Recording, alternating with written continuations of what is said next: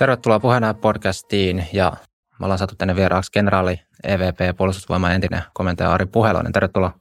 Kiitos. Ja mun nimi on Leevi Levä ja mun kanssa täällä on tämä tuttu tapa Rami Kurim. Joo, tervetuloa kasvun puolesta. Kiitos, kiitos.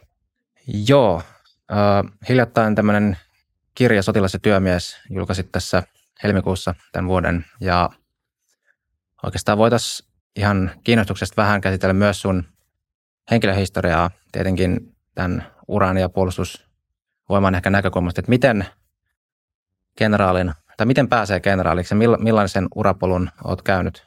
Kiinnostaa kuulla, että miten sinne huipulle asti päästään tällaisessa hierarkiassa. No omalta kohdaltani, miten pääsee kenraaliksi, niin voi vain todeta sen, että miten mä olen toiminut. Ja mulla on ollut yksi johtotähti tässä sotilasuralla ja se on ollut se, että aina kun joku tehtävä annetaan, niin yritän hoitaa sen mahdollisimman hyvin, pyrkimättä kuitenkaan täydellisyyteen ja tiedostaen hyvin sen, että jos täydellisyyteen lähtee näissä asioissa pyrkimään, missä taso kohoaa yhä ylemmäs ja, ja tehtävät laajenevat, niin siinä on burnoutin lähteet olemassa. Aikanaan kadettikurssilla 71-74 ajattelin siinä vaiheessa, kun näytti siltä, että olihan mulla siellä kohtalaista menestystä, niin hyvä, jos armeijassa etenisi Everstiksi asti. Se olisi hyvä juttu. Ja sen jälkeen, mitä on tullut, niin se kaikki on ollut plussaa ja tällä reseptillä siellä on pärjätty. Mutta totta kai henkilökohtaiset ominaisuudet on aivan keskeinen asia. Sitten se, että kuinka sä olet suoriutunut tehtävistäsi. Erilaiset virkaurakurssit, joita on, on uran eri vaiheissa, ne ovat tietysti tärkeitä siinäkin mielessä, että ö, katsotaan sua, seurataan, että miten sä olet niillä kursseilla menestynyt. Mutta mun sanomani hyvin usein, melkein aina kun puhuin joko valmistuneille kadeteille tai upseereille jossain koulutusvaiheessa, oli, että jos nyt kävi niin, että opinnot eivät menneet ihan niin hyvin kuin oli toiveet, niin siitä ei kannata liiaksi olla pahoillaan, koska mahdollisuuksia tulee. Ja tällä nimenomaan painotin itsekin johtajatehtävissä ollessani sitä, että ne käytännön osoitukset siitä, mikä sä olet ja mihin sä kykenet, niin ne ovat, ne ovat kuitenkin se avain. Ei opintomenestys tässä niin kuin predestinoi koko loppuelämää, vaikka se onkin erittäin tärkeä. No sitten on sellainen tekijä kuin ikä. Ja puolustusvoimissa, joka on kriisiorganisaatio, siellä pitää jatkuvasti olla tietyn tason johtajia, siis ammattiupseereita, jotta toimintavalmius säilyy, että voidaan sitten kohottaa valmiutta. Niin sen vuoksi siellä edetään sitten myöskin ikään kuin portaittain, jotta kaikissa vaiheissa on riittävä määrä niitä ammattisotilaita, joita puolustusvoimien tehtävät edellyttävät. Ja näin ollen siinä kierrossa voi olla joihinkin tehtäviin, joita on yleensä, mitä ylemmäs mennään, niin aina vähemmän lukumääräisesti. Nyt kun se vaihtuu, niin sä oot liian nuori. Seuraavan kerran kun se vaihtuu, niin sä oot liian vanha. Joten esimerkiksi puolustusvoiman komentajan tehtävään, silloin kun minusta tuli komentaja vuonna 2009, suurin piirtein siinä niissä ikäluokissa molemmin puolin oli varmasti hyviä upseereita, jotka olisivat yhtä lailla voineet olla puolustusvoimien komentaja. Varmaankin jotkut jopa parempia kuin minä, mutta siellä tuli juuri tämä ikä sitten se kohta, että milloin se vaihto tapahtuu, missä sä silloin olet ja mitkä sun taustat on. Iästä puheen ollen, niin muistatko, että minkä ikäisenä sulla itsellä kävi mielessä se, että nimenomaan armeijaura kiinnostaisi?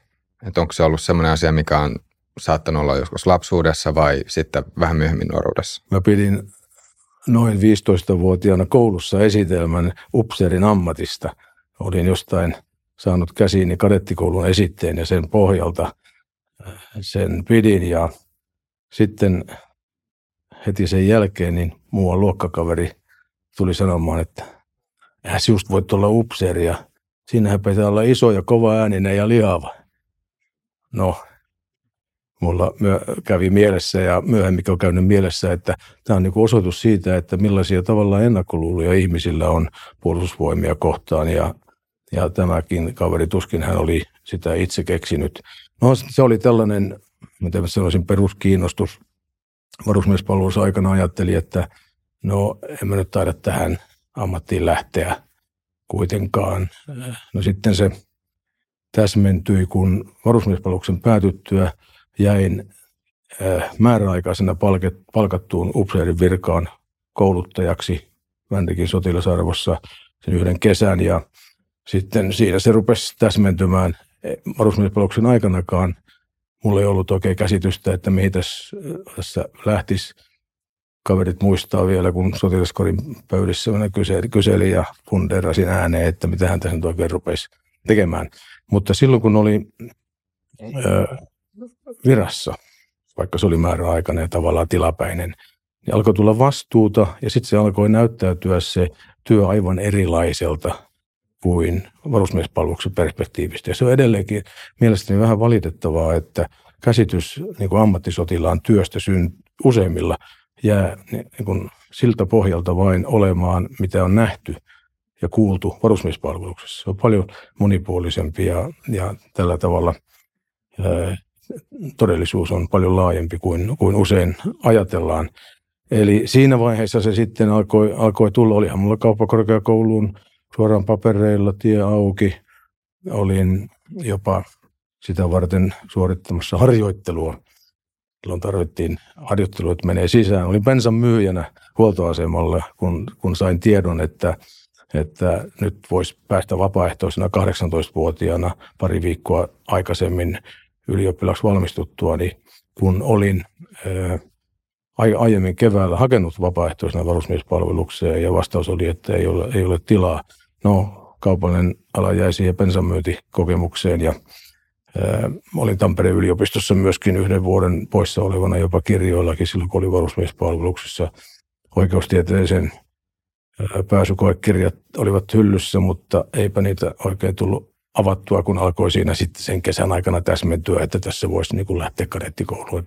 Tämä oli lyhyt vastaus tähän tähän kysymykseen. Kun sanoit, että se ammattisotilaan ura sun venkkelistä on huomattavasti monipuolisempi kuin mikä se kuva on, mikä sitten, minkä varusmiespalveluksen aikana voi saada, niin haluatko vielä pikkasen tarkentaa, että millä tavalla monipuolisempi tai mitkä on niitä asioita, mitä välttämättä sitten sen varusmiespalveluksen aikana ei näe? Varusmies näkee oikeastaan vain sen kouluttajatyön ja se on vain yksi osa. Yleensä se on ammatissa se alkuvaihe, alkuvuodet. Mä olin kuusi vuotta kouluttajana, tosin varusmiesten kouluttajana vain pari vuotta sitten henkilökunnan peruskoulutuksen kadettia ja niin edelleen. Ja jopa siis esikuntatyöt joukko-osastossa, niin ne jäävät pimentoon varusmieheltä. No sitten puhumattakaan siitä, mitä kaikkea se, työ pitää sisällään. Siinä mielessä, että se on myöskin leveä. Siis tavallaan puolustusvoimat on – on, voisi sanoa, poikkitieteellinen laitos. Siellä tarvitaan kaikkien, kaikkien alojen asiantuntemusta, teknistä, kielellistä, laajaa perspektiiviä ja, ja teoreetikkoja tarvitaan, käytännön ihmisiä varmaan suurin osa ja näin, että siinä se on se ero. Ja sitten toinen asia, mikä tuli vielä mieleen, minä vuonna sä itse kävitkään varusmiespalveluksen? 70 kesäkuusta 11 kuukautta eteenpäin 71 ja 71, kun keväällä vapauduin varusmiespalveluksesta, niin kesä kesävän rikkinä ja syksyllä kadettikouluun 71. Ja 2009 susta tuli sitten puolustusvoimien komentaja. Kyllä, ja kenraali vuonna 2000. Aivan. Ähm, jos tarkastelee nyt tota aikakautta, tai tota aikaa vuodesta 70, 1970 vuoteen sinne 2000-2009, niin kuinka paljon sä sanoisit, että puolustusvoimat on tuossa ajassa äh, muuttunut? Valtavasti. Tai sitten ehkä tarkemmin, että, että millä tavalla? Joo. Muutos on ollut iso, se on ollut myöskin kytköksissä yhteiskuntaan. Olen usein sanonut, että puolustusvoimat on yhteiskunnan kehityksen peili ja konkretisoinut sitä muun muassa sillä tavoin, että kaksi kertaa vuodessa puolustusvoimien porteista kävelee sisään kaikki ne ilmiöt, joita yhteiskunnassa on edellisten 20 vuoden aikana esiintynyt, siis nuorten, nuorten kokemuksissa ja, ja heidän toiminnassaan. isoin ero varmaan minun aikana niin yhteiskunnan suhtautumisessa on siinä, että kun mä valmistuin upseeriksi kadettikoulusta 74, niin ei, eipä ollut sotaväki kovassa huudossa Suomessa.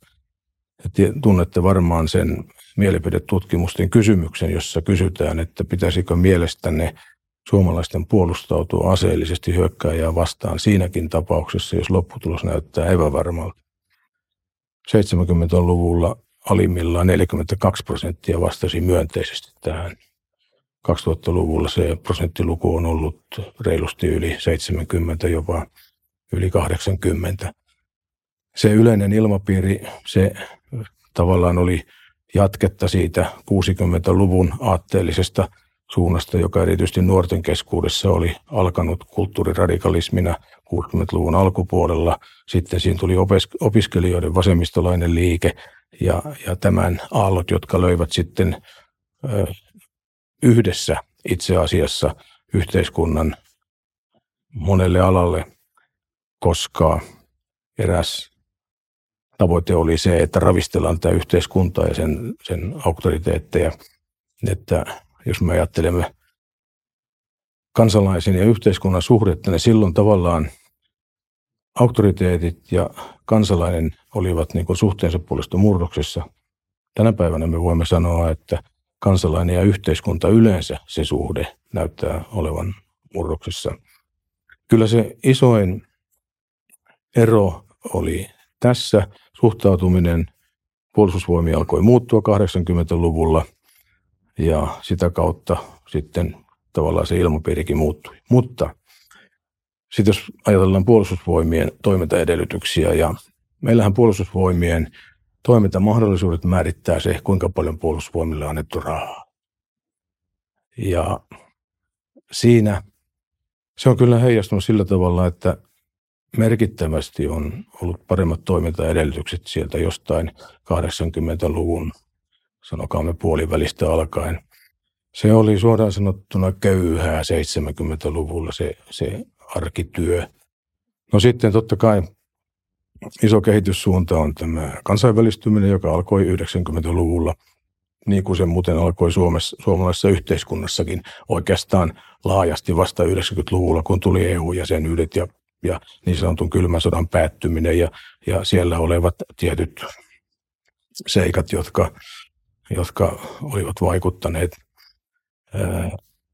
Tänä päivänä puolustusvoimien varustus on parempaa, paremmin tehtäviä vastaavaa ja eräs yksityiskohta, jossa se näkyy erittäin selvästi, on yksittäisen sotilaan varusmiehen taisteluvarustus.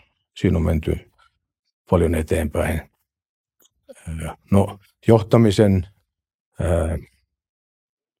teoriat ja käytännöt ovat muuttuneet aivan erityisesti 90-luvulta alkaen, jolloin johtajakoulutuksessa otettiin kaikkialla sellainen metodi käyttöön, jossa otettiin paljon laajempi näkemys johtajien ja, ja johdettavien välillä, muun muassa varusmiesten koulutuksessa 360 astetta arvioinnit tiettyihin johtajasuorituksiin ja, ja yleensäkin lähtökohta siinä, että Kyse on, on, on entistä selvemmin ihmisten johtamisesta, ei organisaation eikä niin kuin joukon johtamisesta, vaan yksilöiden johtamisesta. Tuosta rahoituksesta niin, ja tekee mieli vähän liittää tämä tuohon suomettumiskeskusteluun, koska sitä me ollaan käyty paljon täällä meidän kanavalla nyt tässä kuluneen vuoden aikana myös. Ja se tietenkin voi sanoa, että yksi ihan konkreettinen ikään kuin luku voi olla sille, että mikä puolustusvoimien rahoitus on ollut, niin mitkä ajatuksessa on siitä, että liittyykö suomettuminen tähän, että esimerkiksi 70-luvulla oli sitten tosi köyhää, kuten sanoit, tämä niin puolustusvoimien rahoitus tai varustelu, ja sitten jos se alkoi 80-luvun puolivälistä suunnilleen eteenpäin paranee, niin en mä oikeastaan suomettumista osaa linkittää siihen. Koko tämä suomi, suomettumis kysymys, joka on ollut tässä joitakin vuosia aika paljon meillä esillä, niin sehän on sellainen meidän ulko- ja turvallisuuspoliittisen linjan ylilyöntiilmiö, jota esiintyi hyvinkin pitkälle, oli ylilyöntejä, mikä on valitettavaa, mutta toisaalta minun mielestäni suomettuminen ilmiönä ei tarkoita sitä, että se ulko- ja turvallisuuspoliittinen linja, joka meillä oli, että se linja tai sen pohjana ollut analyysi olisivat olleet virheellisiä. Se on ollut perusteltu tapa toimia, mutta sitten siinä on monin, monin tavoin eri tasoilla yhteiskunnassa oltu vähän niin kuin paavillisempia kuin Paavi itse ja menty pidemmälle kuin olisi tarvinnut mennä suhteessa itänaapuriin. Mitä, mitä... Itse, itse asiassa mm. meidän tietyssä varustuksessa tapahtui isoja muutoksia sillä tavalla, että kun meillä oli ystävyysyhteistyö- ja avunantosopimus Neuvostoliiton kanssa, niin Neuvostoliiton puolelta ilmaistiin 60-luvulla huolestuneisuutta siitä, että kykeneekö Suomi puolustautumaan sotilaallisesti. Ja tästä ilmeisesti johtuen meille hankittiin muun muassa nykyaikaisia taistelulentokoneita, taistelupanssarivaunuja ja muita panssarivaunuja kokonainen, voisiko sanoa vaunuperhe erityyppisine vaunuineen 70-luvulla Neuvostoliitosta, että tähän ulko- ja turvallisuuspoliittiseen linjaan liittyy tällaisia ilmiöitä, mutta se, että missä meidän rahoituksen taso oli, niin en oikein suomettumista osaa siihen, siihen linkittää. Meillä on jostain syystä tavallaan aina ollut jonkinlainen niukka linja tässä, vaikka ihmiset ovat esimerkiksi näiden mielipidetutkimusten valossa tarkasteltuna niin hyvinkin maanpuolustusmyönteisiä joitakin poikkeuksia lukunottamatta, poikkeusaikoja vaikka 70-lukua, niin siitä huolimatta se ei ole, se ei ole konkretisoitunut puolustusvoimien rahoituksessa niin, niin kuin olisi, olisi ollut välttämätöntä. Mutta toisaalta meillä on kuitenkin poliittiselle johdolle annettava kredittiä siinä, että, että meillä on myöskin tässä 2000-luvun aikoina, jolloin on ollut toisenlaiset tuulet Euroopassa suhteessa sotilaalliseen puolustuskykyyn, niin pidetty kiinni siitä, että puolustusvoimien päätehtävänä on Suomen oman maan puolustaminen ja sen perustajana on yleinen asevelvollisuus säilytetty, vaikka siinä oli paljon keskustelua, että siitä pitäisi luopua. Ja kolmas seikka, mikä on meillä poliittisesti myöskin valtiojohdossa tiedostettu, on se, kuinka ratkaiseva Kuolan alueen merkitys on koko Pohjois-Euroopan turvallisuudelle. Nämä kolme asiaa on pidetty hyvin kaikista muista laineista ja, ja virtauksista huolimatta, ja, ja se on minusta hyvä, että nämä perusasiat ovat olleet kunnossa ja sitten on mahdollisuus tarpeen mukaan säädellä sitä rahoitusta. Sanoisitko, että koko urasi ajan puolustusvoimissa se uhka, jota vastaan puolustusta on rakennettu, on ollut Neuvostoliitto tai Venäjä? Mä en pysty siitä mitään sanomaan sen takia, että ne sodan ja suunnitelmat ovat salaisia ja, ja niistä vaitiolovelvollisuus koskee mua edelleen. Aivan. Tuossa aikaisemmin just, tai just sanoit tuossa äsken, että, että mitkä on ollut semmoisia niin tiettyjä, voisiko sanoa linjoja, mitkä on säilynyt muuttumattomina, niin miten sä muuten kuvailisit sit puolustusvoimia, että sieltä 70-luvulta vuoteen 2009, että mikä, mit, mitkä kaikki asiat on säilynyt samoina? Tai jos miettii semmoista ähm, armeijan tai puolustusvoimien sisäistä kulttuuria tai, tai sitten muuten toimintatapoja, niin mitä kaikkea voisi sanoa, niin kuin, että mit, mitkä on semmoisia asioita, mitkä, mitkä edelleen niin kuin tuntuu olevan vallalla tai semmoisia niin kuin ihan niin kuin ydinjuttuja, mitä, mitä puolustusvoimiin tulee? No asenteellisesti se, että meillä on periaatteessa aina suhtauduttu hyvin vakavasti annettuihin tehtäviin. Ja myöskin sotilaallisen organisaation tietyt perusasiat, jotka ovat vuosituhansia vanhoja, ne on meillä säilytetty.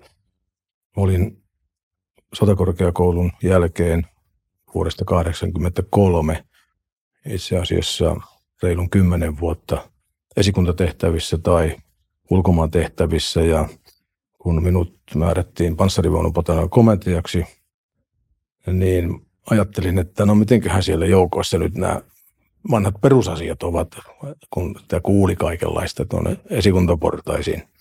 huomasin, että se, että sotilaat suhtautuvat vakavasti annettuihin tehtäviin, ne yritetään aina toteuttaa niin hyvin kuin voidaan, olosuhteet huomioon ottaen, ja, ja ne perustekijät, jotka kuuluvat ää, asevoimien kriisiorganisaationa, niin ne ovat kaikki, kaikki kyllä kunnossa. Ää, no sitten se sellainen seikka kuin isämaallisuus, se on paljon ihmisten omassa ajattelussa, mutta kyllä mä sanoisin, että, että sellainen puolustustahto sotilaiden keskuudessa, niin kyllä sen yhtenä elementtinä on isämaallisuus, kuka sen sitten milläkin tavalla kokee. Varusmiesten asenteet yleensä maanpuolustuk- sotilaallisen maanpuolustukseen, niin, niin ne ovat jopa nousseet varusmiespalveluksen aikana kun on tehty mielipidetutkimuksia. Ne on varsinkin, varsinkin viimeisten 30 vuoden aikana olleet hyvinkin systemaattisia. No, sitten jos mennään suurempiin puitteisiin puolustusvoimien osuuteen Suomen valtiossa, niin se, että puolustusvoimat on aina toteuttanut ylhäältä päin tulleet tehtävät poliittisesta johdosta tai valtiojohdosta. Valtiojohdolla tarkoitan hallitusta ja tasavallan presidenttiä ja sitten muutenkin poliittisen kentän tehtävät. Ne on viimeisen päälle toteutettu. Olin komentaja, puolustusvoimien rahoitusta leikattiin 10 prosentilla alaspäin. Se toki liittyi yhtenä osana jo muuten käynnissä olleeseen omaehtoiseen muutokseen, voimme puhua siitä vielä, vielä lisää, niin se pantiin toimeen ja se tehtiin. Ja minulla on sellainen käsitys, että puolustusvoimauudistus, joka oli minun kommenttijakauteni päätyö, se oli noin neljä vuotta käynnissä, niin silloisen hallituksen aikana se taisi olla ainoa valtiohallinnossa toteutettu iso uudistusohjelma, joka tavoitteet täyttyivät ja saavutettiin se, mitä piti saavuttaa ja se tehtiin määräajassa ja sen tuloksena ää, oli toimiva järjestelmä joka täytti ne rahoitusraamit, jotka oli asetettu. Että nämä, nämä seikat on, on pysyneet ja se on minusta hyvä asia. Yksi asia, mikä, tai yksi kysymys musta tuntuu, mikä voisi olla aika monellekin tämän jakson kuulijalle tai katsojalle mielenkiintoinen, niin mitkä on sellaisia asioita, jotka, tai jos, jos miettii sitä päätöksentekoa, niin mistä asioista puolustusvoimat päättää lainausmerkeissä itsenäisesti ja mitkä on niitä asioita, missä sitten nimenomaan toteutetaan valtionjohdon antamia tehtäviä. tehtäviä. Eli, eli jollain tavalla, jos pystyisi avaamaan sitä, sitä päätöksentekoprosessia tai sitä, että, että miten, miten, miten se päätöksenteko toimii. Puolustusvoiman komentaja on suoraan tasavallan presidentin alainen ja hallinnollisissa asioissa puolustusministeriön alainen. Ja mitä tulee juuri tähän päätehtävän eli sotilaallisen puolustuksen toteutukseen kriisioloissa, niin näitä keskeisiä suunnitelmia esitellään aika ajoin tasavallan presidentille.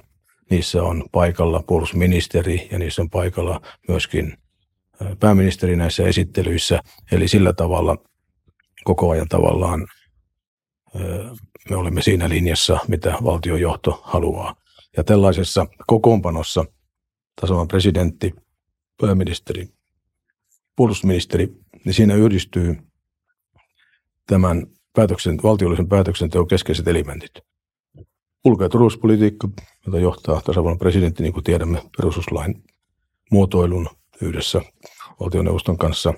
Sitten siinä yhdistyy tavallaan ää, se poliittinen linja, pääministeri, puolustusministeri, ja näiden kautta välillisesti siinä yhdistyy myöskin finanssivalta, joka on eduskunnalla. Siis eduskuntahan tässä sitaateissa sanottuna johtaa puolustusvoimien budjettivaltansa kautta. Eli tällä, tällä tavalla se menee se yleisrakenne, jos näin voi sanoa. Sitten on sellaisia asioita, jotka ovat puolustusvoimille aika itsenäisesti hoidettavissa, kuten esimerkiksi sotilaskoulutus. Ja juuri tämä sodan operatiivinen suunnittelu, miten, miten se toteutetaan, totta kai tällä tavalla hyväksyttynä, kuten äsken mainitsin, Sitten jos puolustusvoimien valmiutta kohotetaan, niin lain mukaan on tiettyjä toimenpiteitä, joita puolustusvoimat voi tehdä itsenäisesti. Ja sillä, siinä vaiheessa itsenäisellä toimivaltuudella on tähdätty siihen, että nopeassa tilanteessa voidaan panna toimeksi. Mutta nämä kaikki eivät ole käytännössä tarkkarajaisia, siis esimerkiksi puolustusministeriön ja puolustusvoimien yhteistoiminta on hyvinkin läheistä, eikä siinä tarkkaan tuijoteta sitä, että onko tämä asia nyt hallinnollinen vai, vai, vai komentoasia tai sotilaskäskyasia. Paremminkin puolustusvoimissa halutaan aktiivisesti vetää puolustusministeriö mukaan tähän, niin että se poliittinen tavallaan ohjaus, että se olisi jatkuvaa, että ei nyt tehdä jotain semmoista, joka sitten myöhemmin havaitaan, että aha, ei tämä nyt ollutkaan, ollutkaan hyvä juttu. E, eli tässä on sellainen joustavuus näiden, näiden elinten välillä. Tämä pääpiirteissä. Kuinka paljon puolustusvoimien päätöksenteossa on tilaa luovuudelle? Tai sitten, jos vähän kysyy vielä leikillään, niin semmoiselle luovalle hulluudelle – eri, erittäin paljon. Luova tuhohan on yksi niitä parhaita kehityksen lähtökohtia, jolloin vanha, vanha osoittauduttuaan toimivattomaksi jää taakse, mutta me emme toimi tällä tavalla. Me, me pyrimme näkemään ennakolta, että se osoittautuu kohta tulevaisuudessa toimimattomaksi ja, ja pyrimme jo olemaan ikään kuin eturavissa liikkeellä sitä korjaamassa. Näin tehtiin muun muassa puolustusvoiman uudistuksessa. Nämä uudistukset, joita 90-luvulta alkaen usein nimettiin rakennemuutoksiksi jopa niin paljon, että sille sanalle tuli vähän semmoinen ikävä kaiku ihmisten mielessä, niin nehän ovat oikeastaan kaikki sisällöltään lähteneet puolustusvoimien sisältä.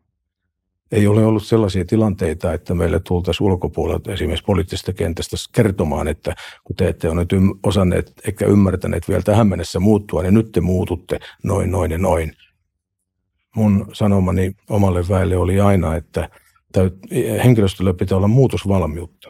Se tarkoittaa sitä, että pitää itse niin kuin, koko ajan olla selvillä siitä oman toiminnan edellytyksistä ja siitä, miten sitä toteutetaan. Ja itse pitää kyetä oivaltamaan, milloin on muutosten aika jossa se on jatkuvaa, jossa se on syklittäistä. Ja silloin kun itse ollaan aina liikkeellä, niin silloin voidaan pitää se muutos omissa käsissä. Ei tule sitä, että jos joku muu tulee siihen sysäämään liikkeelle, niin silloin se muu usein kertoo, että tällä tavalla te muutet tuossa, tuossa ja tuossa. Tämä on oikeastaan kaikki luovaa toimintaa.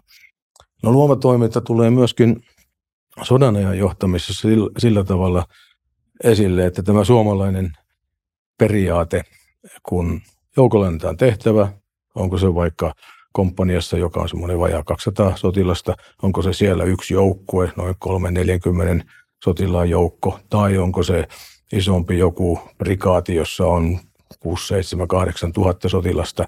Esimies antaa sulle tehtävän, tässä on tehtävä, tuossa on resurssit, pane toimeksi. Ja suomalainen perinne on se, että se on sen asianomaisen johtajan asia, miten hän yksityiskohdissaan sen toteuttaa ja se on luovaa toimintaa. Tässä on merkittävä ero muun muassa venäläiseen toimintatapaan. Olen 70-luvun lopulla yliluutnanttina silloin suoritettuani kapteenikurssin, jossa annettiin suomalaisen sodan ja pataljonan komentajan koulutus. Sen jälkeen käynyt Neuvostoliiton armeijassa pataljonan komentajakoulutuksen viitisen kuukautta vähän ylitse. Ja siellä tuli esille juuri tämä johtamisen ero – Esimerkiksi kun pataljoonan komentaja tekee jonkun keskeisen päätöksen, niin sen jälkeen hänen pitää saada hakea esimieltä hyväksyntä. Sopiko, että teen näin? No, vaikka se useimmiten sopikin, mutta siinä oli se vahvistus, joka piti yleensä olla. Tässä on varmaan hyviäkin puolia. Ehkä luottamuksen puute tai joku pakottaa siihen tai että halutaan varmistaa, että asiat menee nyt nyt varmasti oikein, mutta siinä on se huono puoli, että vastuu samalla jakautuu. Kun sä oot hakenut esimieheltä sen, niin silloin, aha, nyt tässä on kaksi henkilöä, joka vastaa siitä, jos se menee huonosti tai, tai, tai, tai miten. Ja, ja todella toinen huono piirre on se, että se, se vähän niin kuin nakertaa sellaista luottamuksen ilmapiiriä, jos, jos niin on mennäkseen. Okei, tuo oli vähän yllättävääkin, että nostit tuon luovuuden niin merkittäväksi, koska mulla ei ekana tule puolustusvoimista mieleen luovuus, vaan ehkä mä yhdistän luovuuden enemmän ehkä johonkin taiteeseen tai startup-henkisyyteen tai tämän tyyppisiin teemoihin. Tekisi vähän mieli jatkaa tuosta vielä, että miten sitten luovuuden suhde riskienhallintaan, että voisi kuitenkin ajatella, että puolustusvoimien ehkä ydintehtävä on suojata meidän yhteiskuntaa kaikista, niiltä kaikista eksistentiaalisimmilta riskeiltä, mitä meillä on. Niin kuinka sitten puolustusvoimissa tasapainotellaan tuon luovuuden ja sitten riskien ottamisen ja riskienhallinnan välillä? Se, että se tuntuu yllättävältä tämä luovuus, niin siinä voi olla kysymys juuri tästä, mitä mainitsin aiemmin, että käsitys puolustusvoimien ammattisotilaiden toiminnasta muodostuu varusmiespalveluksen pohjalta. Siellä ollaan aika pienten joukkojen johtajana, vaikka siinäkin on mahdollisuus tähän oma-aloitteisuuteen, mutta ehkä varusmiespalveluksen pohjalta tulee liian korostunut käsitys siitä, että tässä on käsky ja se on tämän mukaan tehtävä, tuossa on kuri, siinä on rajat, tämän mukaan toimitaan ja sen, sä et sitten siellä mitä ajattele. No tämä on virheellinen käsitys. Kyllä sen jo yksittäin, jos johdetaan jalkaväkiryhmää, jossa nyt vaikkapa kahdeksan sotilasta, niin, niin jokaisella on tehtävä. Ja sitten se, että miten sä sen nyt toteutat, niin se on tavallaan sun, sun oma asiaa. Mutta luovuus ja riskit ei ole mitenkään ristiriidassa keskenään. Päinvastoin ne tukee toisiaan, koska silloin jos riskienhallinnan ikään kuin lähtökohtana on se, että hahmotetaan riskit ja toimintaympäristö. Sehän on juuri luovaa ajattelua, että, että sun pitää kyetä asemoimaan itsesi tuleviin mahdollisiin kehityskulkuihin. Sun täytyy kyetä arvioimaan niitä ja niin sanottua niin kuin sotilastermi on hallittua mielikuvitusta käyttäen näkemään niitä tulevaisuuden kehityskulkuja, niin se on se riskinhallinnan ihan keskeinen tekijä ja siitä sun pitää sitten muodostaa käsitys, että mitä ne ovat ne riskit, joihin mun täytyy varautua ja miten mä varaudun. Se on kaikki, mä näen sen luovana toimintana, yleensäkin luovan toiminnan paljon laajempana kuin, että se liittyisi vain johonkin tiettyyn elämän aloihin – bisnesteko, bisnesten, äh, business ovat luovaa toimintaa. Sun pitää kyetä hyödyntämään tilaisuuksia arvioida omat mahdollisuudet ja, ja päättää päämäärät ja, ja ratkoa riskit ja sitä ja tätä, joka muuten on ihan sama asia kaikkialla, mä sanoisin. Se on ihan, ihan sama, että olet sä, olet sä tota, julkishallinnossa vai yksityisessä maailmassa – olet se sotilas tai siviili, olet se pörssiyhtiön toimitusjohtaja tai yksityisyrittäjä tai olet se jonkun järjestöjohtaja, kaikilla on nämä samat kuviot. Olin äh, eläkkeelle jäätyäni vuodesta 2014 62-vuotiaana metsäyhtiö UPM hallituksessa seitsemän vuotta. Kiinteistötekniikkayhtiö Kaverioni hallituksissa lyhyemmän aikaa ne ovat isoja pörssiyhtiöitä. Kaveri on 12 maassa parikymmentä tuhatta työntekijää. Puolustusvälinen yhtiö Patria hallituksessa kuusi vuotta. Ja näissä kaikissa keskeistä on strategia. Ja strategian laajen, laadinta on juuri luovaa toimintaa ja se on myöskin riskien hallintaa yhtenä osana. Ja mun kokemukseni, joka käsitys mulla oli oikeastaan jo aikaisemminkin, oli se, että – juuri nämä luettelemani erityyppiset toiminnat, niin strategian peruskysymykset ja rakenteet ovat kaikkialla aivan samoja. Strategian pääkysymys on, mitä meidän pitää tehdä. Ja sitten, jos on mahdollisuuksia, niin, niin strategiaa voidaan täsmentää eri tavoin, mitä pitää tehdä, ainakin jos määrität päämäärät, mihin tämä meidän firma menee. Onko se strategia? On. Se on strategia. Olisi tietysti hyvä ja melkein välttämätöntä, että se määrität myöskin, mitkä on ne perusideat, joilla me aiomme sinne siihen päämäärään mennä. Usein näkee strategioita, joissa on pelkästään määritty tavoite. Se ei oikeastaan palvele strategian päätarkoitusta, jonka ydin on se, että mi- miten me sinne menemme. Ja jos mahdollista, niin olisi hyvä määrittää, miten me turvaamme resurssit sille, että me voimme päästä siihen tavoitteeseen ja niin edelleen. että kaikkiin liittyy näihin luovuutta ja, ja niin armeijassa kuin sivilissäkin. Niin luovuus kai on jotain aika inhimillistä ja vaikka nyt viime vuosina on hurjasti puhuttu tästä teknologian kehity, kehittymisestä ja muusta, mutta luovuus kaiketi on edelleen jotain sellaista, mitä me ei voida täysin myöskään automatisoida tai ulkoistaa sitten koneille. Että se on, musta tuntuu, että aika moni jakaa sen ajatuksen, että se on kuitenkin jotain, mitä vaan ihmiset pystyy toiseksi tehdä, vaikka ollaankin nähty tätä, tätä niin kuin tekniikan hurjaa kehitystä. Joo, nimenomaan, nimenomaan näin ja toki luovuutta voi myös kehittää ja kasvatustieteessä ei olekaan vieläkään ratkaistu sitä, että miten se luovuus oikein syntyy, mutta sitä voidaan tietysti hyvinkin pitkälti edistää jopa tuommoista pikkulapsista alkaen, jos annetaan virikkeitä ja mahdollisuuksia. Entä tämmöinen kysymys, että jos tarkastelee puolustusvoimia vielä organisaationa, niin kuinka, kuinka byrokraattinen organisaatio puolustusvoimat on? Et musta tuntuu, että, että mitä esimerkiksi tulee vaikka sairaalamaailmaan – Suomessa, niin äh, ainakin julkisella puolella, niin sairaalamaailma monelta osin on jossain määrin ehkä vähän semmoinen jäykkä, tai siellä on, voi sanoa, tyypillisesti aika selkeä, selkeä hierarkia, ja sitten ähm, se on ehkä, miten se nyt kuvailisi, että muutos, muutosten tekeminen ei aina ole välttämättä niin, niin nopeata, ja sitten voi olla niin, että, että on joitain tapoja, joihin on totuttu ja sitten niissä pitäydytään, koska niin on aika, niin kuin aina aikaisemminkin tehty. Periaatteessa voi ajatella, että silloin, jos on kysymys ihmisten terveyden tai ihmisten hengenhoitamisesta, niin voi nähdä myös perusteltuna sen, että miksi semmoisia nopeita tai radikaalia muutoksia ei välttämättä tehdä, jos, jos niin kuin on huomattu, että jotkut tietyt toimintatavat on, on hyviä, niin sitten sit niin ymmärtää sen taipumuksen pitäytyä niissä.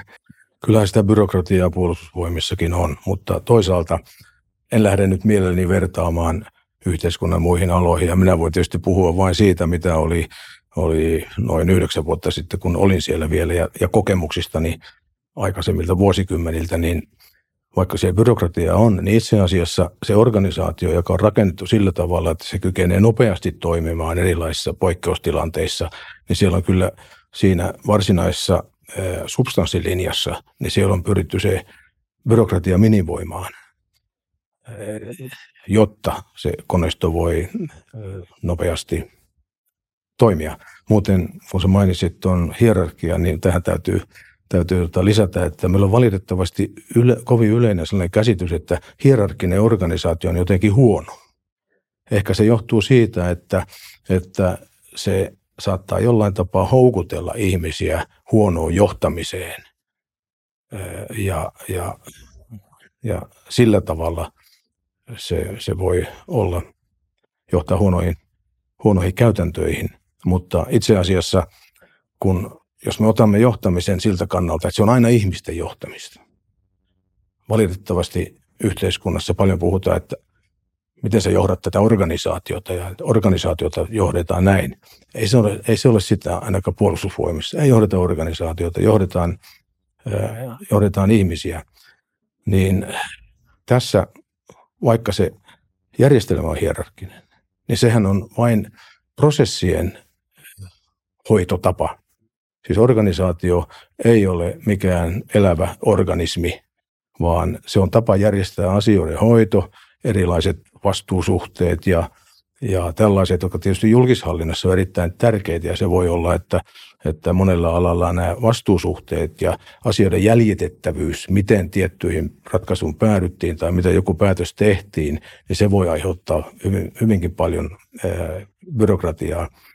Mutta sinänsä hierarkkinen organisaatio ei, ei ole mikään byrokratian lähde tai huonon, huonon johtamisen lähde, lähde sinänsä. Itse asiassa tässä liekö nyt ollut 70-80-lukua bisnesmaailmassa paljolti mentiin matriisiorganisaatioihin. Vastuut eivät olleet enää niin selviä. Joihinkin aloihin ja toimintoihin sopii erittäin hyvin, mutta monet yritykset palasivat niistä takaisin ja, ja menestyvät yritykset ovat ottaneet käyttöön uudelleen hierarkkisia organisaatioita. Ja siinä on juuri se etu, että, että vastuut, vastuukysymykset ovat selvät ja prosessit ovat, ovat aika selkeitä. Joo, toi jännä, koska just jos miettii sitten vaikka startup-maailmaa, niin sitten taas startup-maailmassa on äh, myös tämmöisiä niin kuin, että startup-maailmassa musta tuntuu, että saatetaan paikoin suosia semmoisia todella matalan hierarkian yrityksiä sitten, mutta totta kai se on sitten kans ehkä eri asiat, jos, on, jos puhutaan vaikka 50 tai 100 ihmisestä verrattuna sitten taas vaikka 20 000 tai 100 000 ihmisen, jos on jotain tämmöisiä niin kuin monikansallisia yrityksiä, niin se on sitten vähän kaksi eri maailmaa. Nimenomaan startup-maailmassa todella, kun si- siinä jos missä ollaan sellaisessa alun luovassa vaiheessa, niin siellä pitäisi saada kaikki kukat kukkimaan ja, ja, ja ideoiden työntäminen eteenpäin hyvin niin kuin, äh, mutkattomaksi ja, ja myöskin ihmisten pitäisi olla tavattoman aloitteellisia siellä. Mutta tämäkään ei ole poissuljettua sotilasorganisaatiosta, jos näin halutaan. Olin pääsikunnan päällikkönä puolustusvoimien kakkosmiehenä ennen tuloani komentajaksi.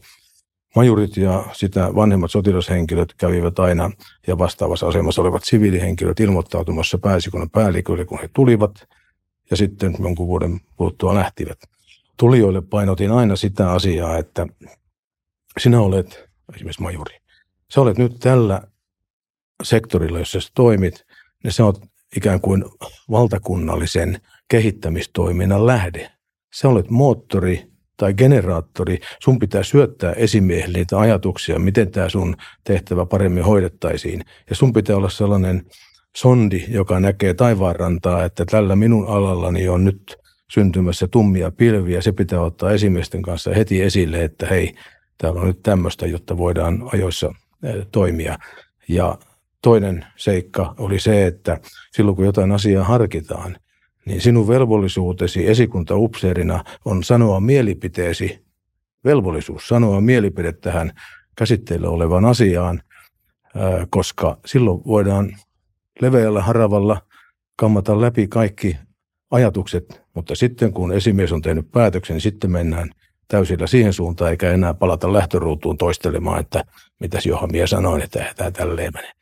Niin, niin kyllä näitä piirteitä on, on muuallakin, jos, jos näin halutaan, mutta startupit on, on oma maailmansa ja, ja siellä todellakin olen läheltä seurannut, puolisoni on ollut startup-maailmassa useita vuosia eri, eri positioissa, niin, niin kuinka siellä vaaditaan sitä aloitteellisuutta kaikilta, juuri tätä, mitä mainitsit.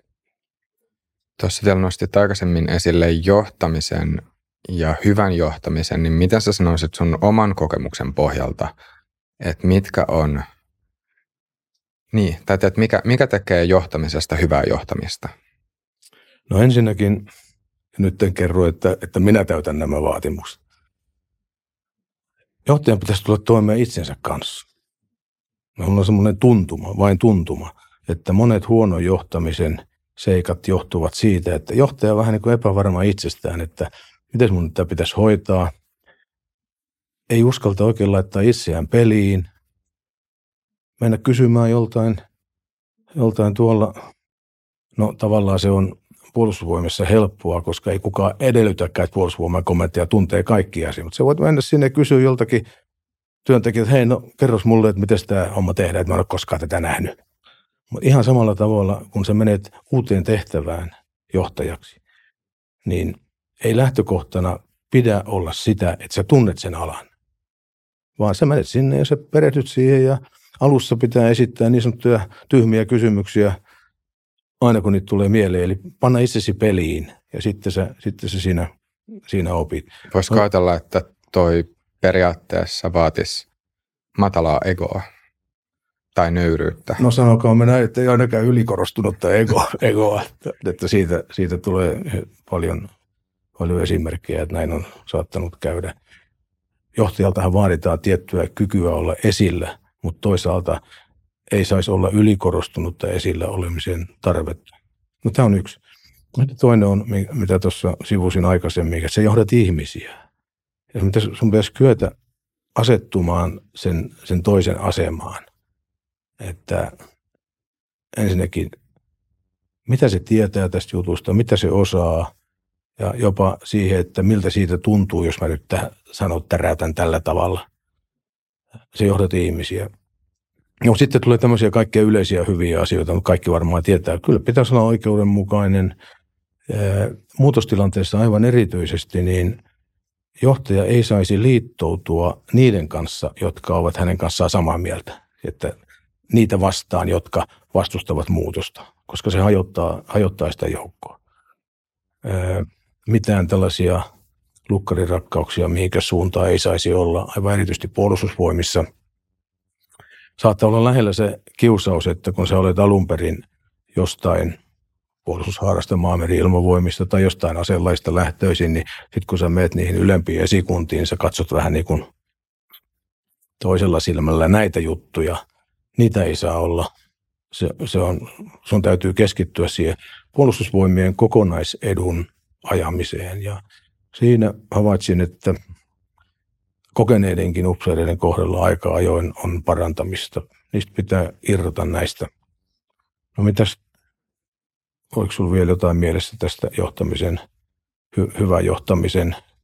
Niitä on sellaisia, miten mä sanoisin, usein tiedostettuja hyviä aj- ajatuksia ja vaatimuksia, jotka me kaikki tiedämme, mutta konsti onkin siinä, että, että miten kukin niitä kohdaltaan toteuttaa – vaikka kaikki varmaan tietää, miten ollaan oikeudenmukainen ja miten, miten johdetaan ihmisiä, mutta periaatteessa, mutta mitä se sen käytännössä, niin siinä se on. Kyllä sitä sellaista, sellaista yhteis, yhteishenkeä, niin sitä pitäisi kyetä pitämään.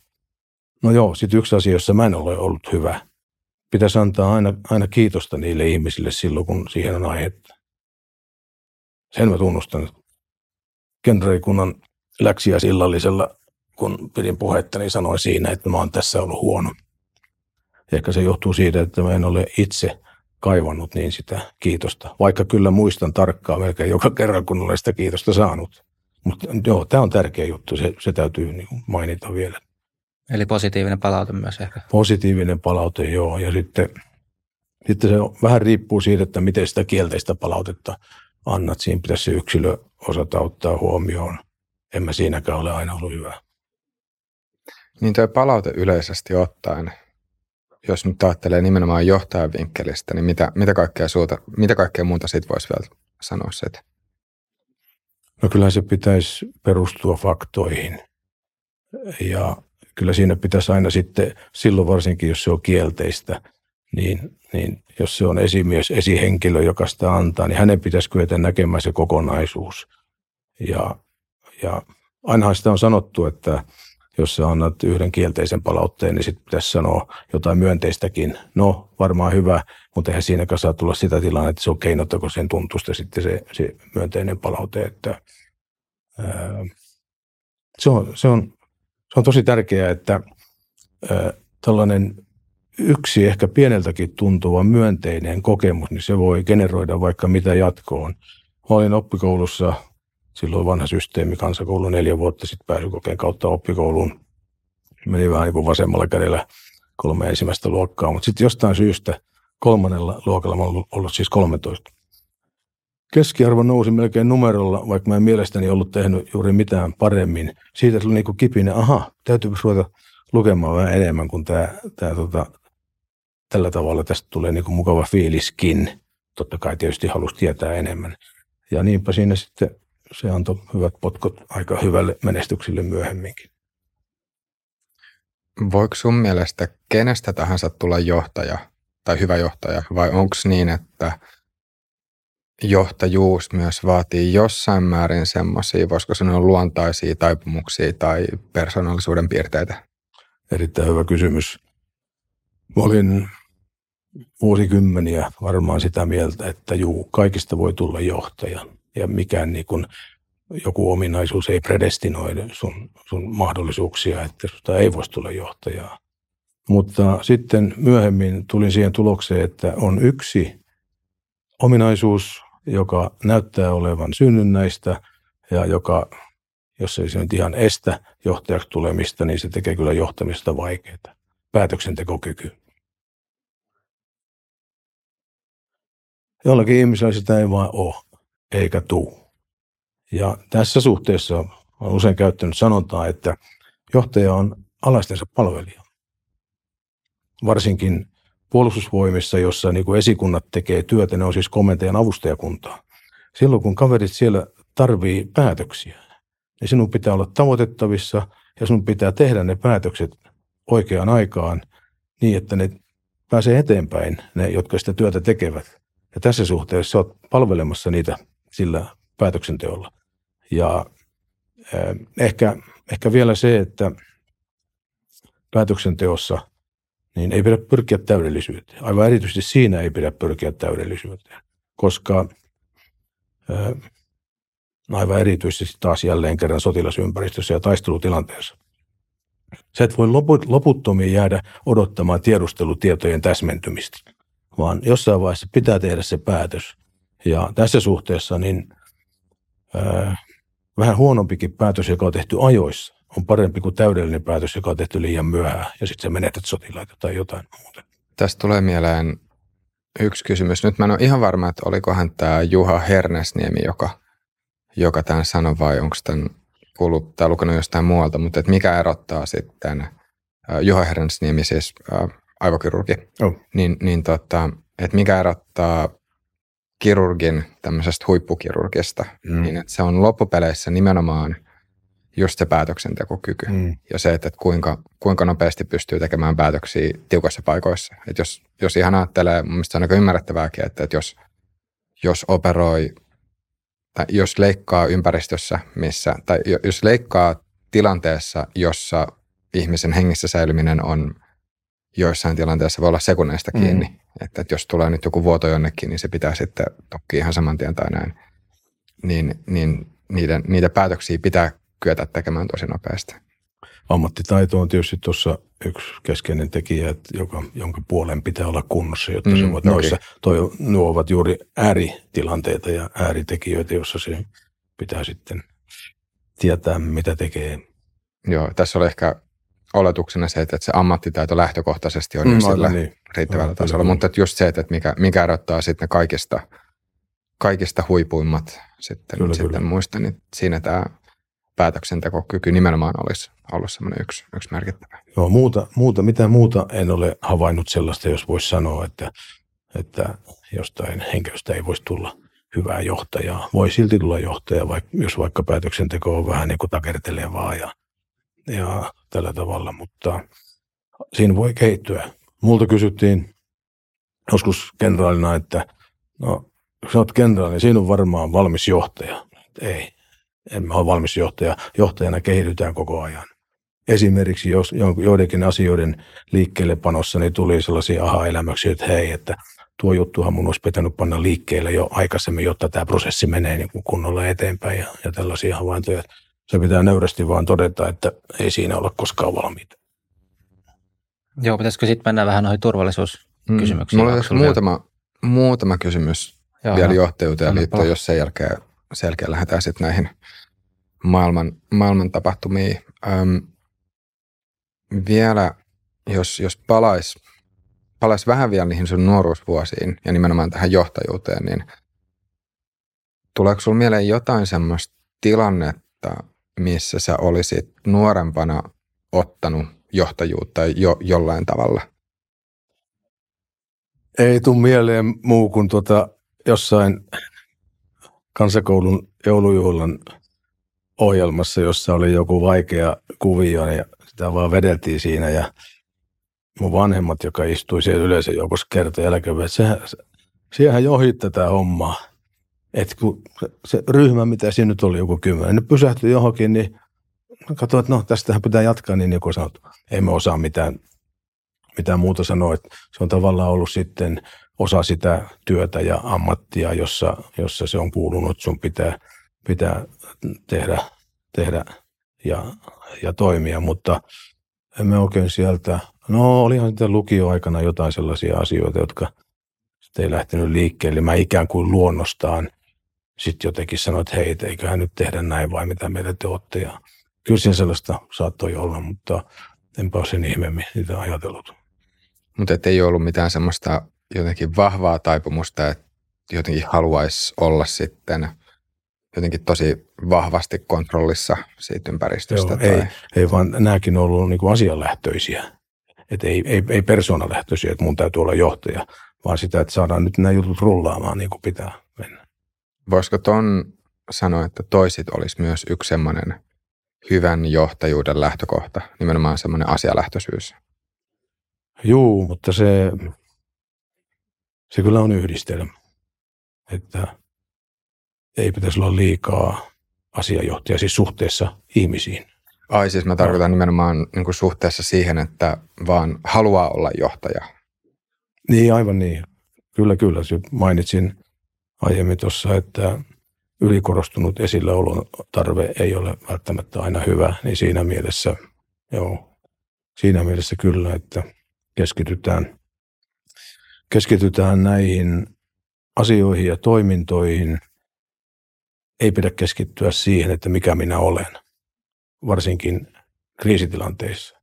Niin se ajatus pitää jättää pois. On siitäkin kokemuksia, että sitten, sitten pitää katsoa, että paljon mulla on aikaa, mitä mun pitää päättää. Ja silloin ei voi jäädä pyöriskelemään pikku yksityiskohtiin, vaan silloin, niin kuin mä oon sanonut, että maalarin pensseli pitää levetä vaan ja tuosta vannaa menemään.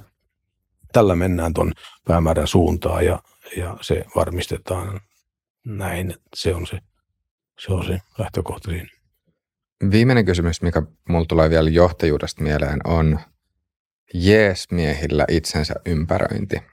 Ja nyt esimerkiksi, mitä mekin ollaan tämän pöydän ääressä keskustellut uh, useiden eri vieraiden kanssa, niin on just kuullut sitä, että tämmöisellä autokraattisilla johtajilla tai diktaattoreilla on sitten taipumus ympäröidä itsensä semmoisilla semmoisella väellä, jotka jatkuvasti... Viittaatko meidän itänaapuri?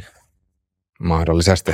Niin, niin tota, mutta tämä on semmoinen asia, mikä olisi aika tyypillistä, siis melkein aina, jos, jos on kysymys tämmöisestä autokraattisesta johtajista, niin miten, miten sä sanoisit, että miten sitten johtajana ää, pystyy tietyllä tavalla varmistumaan siitä, tai että miten, miten pystyy ennaltaehkäistä sitä, että noin ei tulisi käymään, ää, koska periaatteessa voi ajatella, että, että se voi, voi myös jossain määrin olla semmoinen inhimillinen taipumus, tai silleen, että, että, että se, on mukava, se on mukava saada mukavaa palautetta periaatteessa.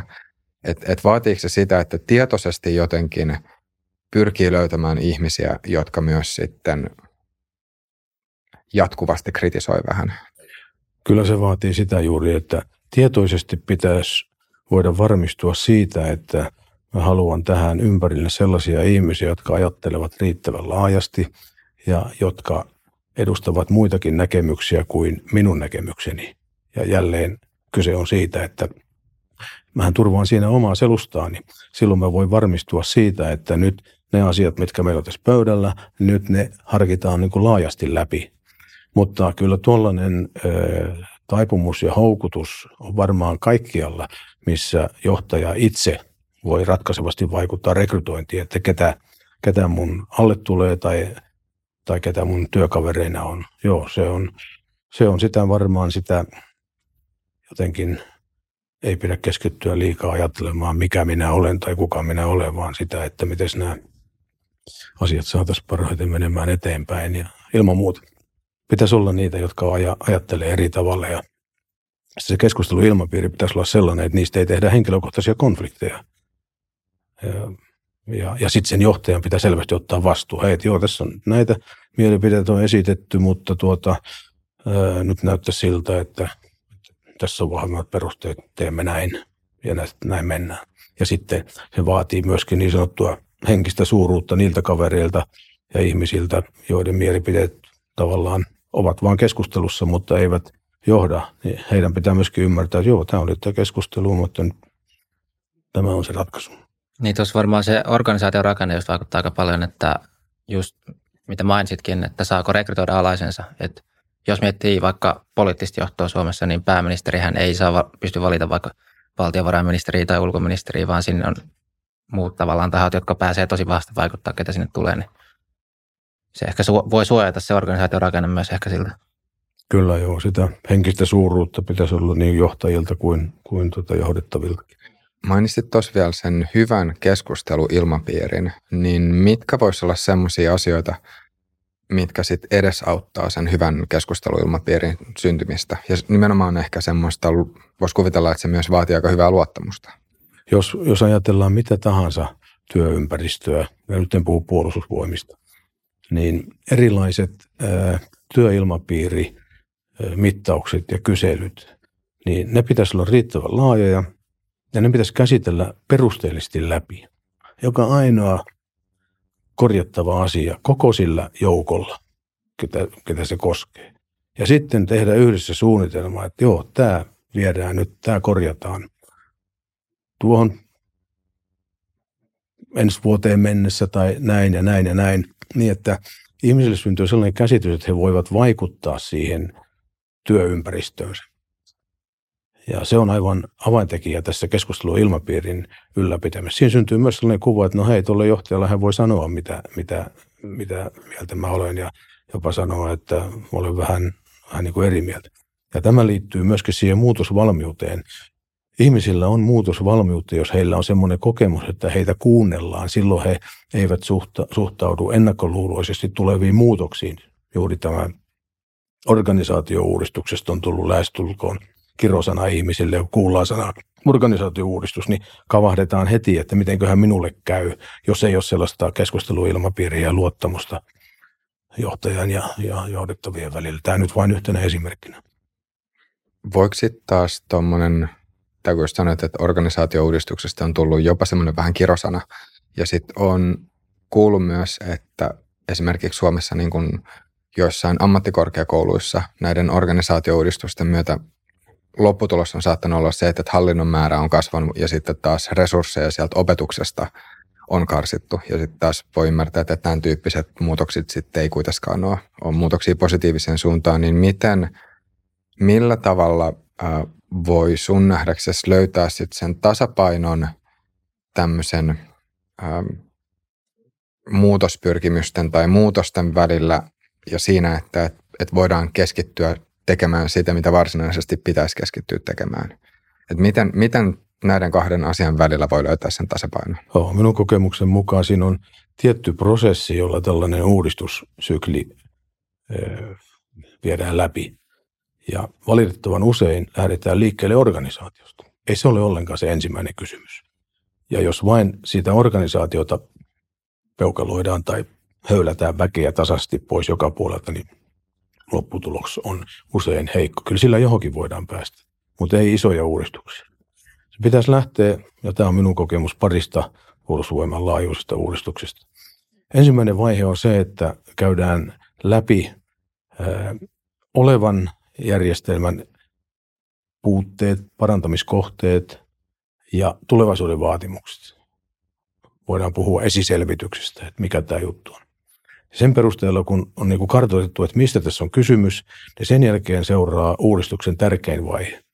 Kehitetään ne ideat, joiden perusteella ja joiden mukaan toiminta järjestetään, jotta se sitten täyttää tulevaisuuden vaatimukset ja lainsäädännön ja ennen muut, lainsäädännön muutostarpeet. Vasta sen jälkeen ruvetaan katsomaan organisaatiota. Että millainen organisaatio meillä pitää olla, että tämä idea, kokoonpano saadaan toimimaan. Ja sitten katsotaan ihmisten määrää siellä ja miten henkilöstö järjestetään. Valitettavasti niissä organisaatioissa, joissa olen ollut johtajana, niin on jouduttu sitten väkeä poistamaan. Ja se on se organisaatiovaihe. Ja sitten tietysti katsotaan koko ajan niitä resursseja, miten ne järjestetään. Se on siellä niin kuin iteratiivisesti mukana ja lainsäädäntö, tarviko sitä muuttaa, miten kansalaisten oikeudet ja ja velvollisuudet toteutuvat tässä uudessa järjestelmässä. Ja nyt noita mainitsemiasi huonoja puolia, niitä varmaan usein syntyy siitä, että lähdetään liikkeelle siitä organisaatiosta ilman, että on työstetty niitä aikaisempia vaiheita. Joo, olisiko sitten vähän puolustusympäristöön ja turvallisuusympäristöön. Ja jos lähtee tästä Pohjois-Euroopan ja oikeastaan Itämeren alueen, niin voisi aloittaa sillä, että mitä tarkoitetaan tällaisella, jos käytetään termiä alueellinen turvallisuus ja viitataan nyt sitten vaikka Itämeren alueeseen, niin mistä se koostuu ja mitä sillä tarkoitetaan?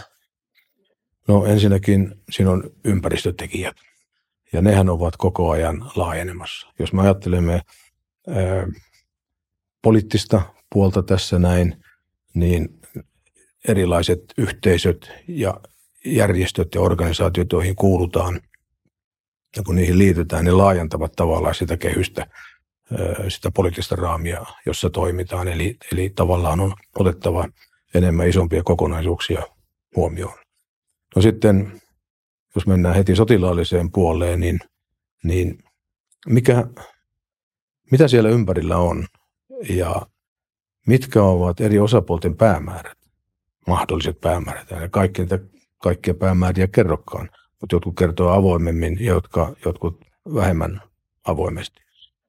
Ja näistä päämääristä ja sitten omista turvallisuustarpeista pitää hahmottaa se kokonaisuus, että mikäs, mikäs meillä olisi tässä tärkeää että mi, ja mihin me pyrimme ja, ja mikä on meidän linjamme sitten, että me etenemme sinne suhteessa esimerkiksi Suomen tapauksessa EU-hun ja tämän jälkeen myöskin NATOon. No se koostuu poliittisista, taloudellisista ja sotilaista tekijöistä ja, ja niitä, niitä on sitten tietysti tarpeen yksilöidä tarkemminkin ja, ja analysoida, mutta tämä vähän yleinen vastaus tähän sinänsä hyvään kysymykseen. Joo, jos menisi tuohon sotilaalliseen puoleen heti käsiksi ja tietenkin nyt tosi ajankohtaisena teemana on ollut tämä, kun Suomi on nyt sitten liittynyt NATOon tänä vuonna ja viime vuonna laitettiin liittyminen vireille. Niin miten sitten puolustusvoimien näkökulmasta, ää, ja siis viittaan vielä tähän, että yksi niin kuin tekijä, että Suomi pääsi nyt verrattain kuitenkin nopeasti NATOon liittymään, niin oli tämä, että meillä oli hyvin NATO-yhteen sopivat puolustusvoimat.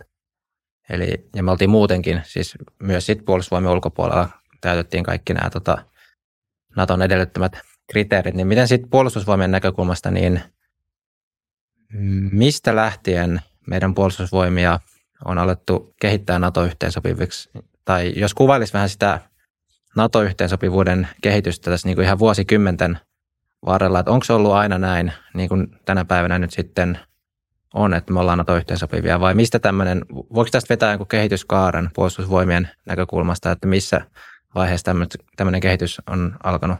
Kyllä siitä voi vetää kehityskaaren. Ratkaiseva tekijä tässä oli niin sanotun kylmän sodan päättyminen siihen, että Euroopan mittakaavassa Neuvostoliitto, Varsova liitto vetäytyivät Keski-Euroopasta ja sitten siihen liittyi myöskin Neuvostoliiton perusteellinen muutos, purkautuminen ja, ja sen ulkomaisten sitoumusten purkautuminen ja, ja niin edelleen. Se oli se lähtökohta, joka tavallaan mahdollisti tietyn kehityksen, koska se se, että Varsovan liitto hajosi, Neuvostoliitto hajosi, niin se vaikutti siihen myöskin, että mitä lännessä tapahtui tai mitä lännessä tarvittiin siitä eteenpäin.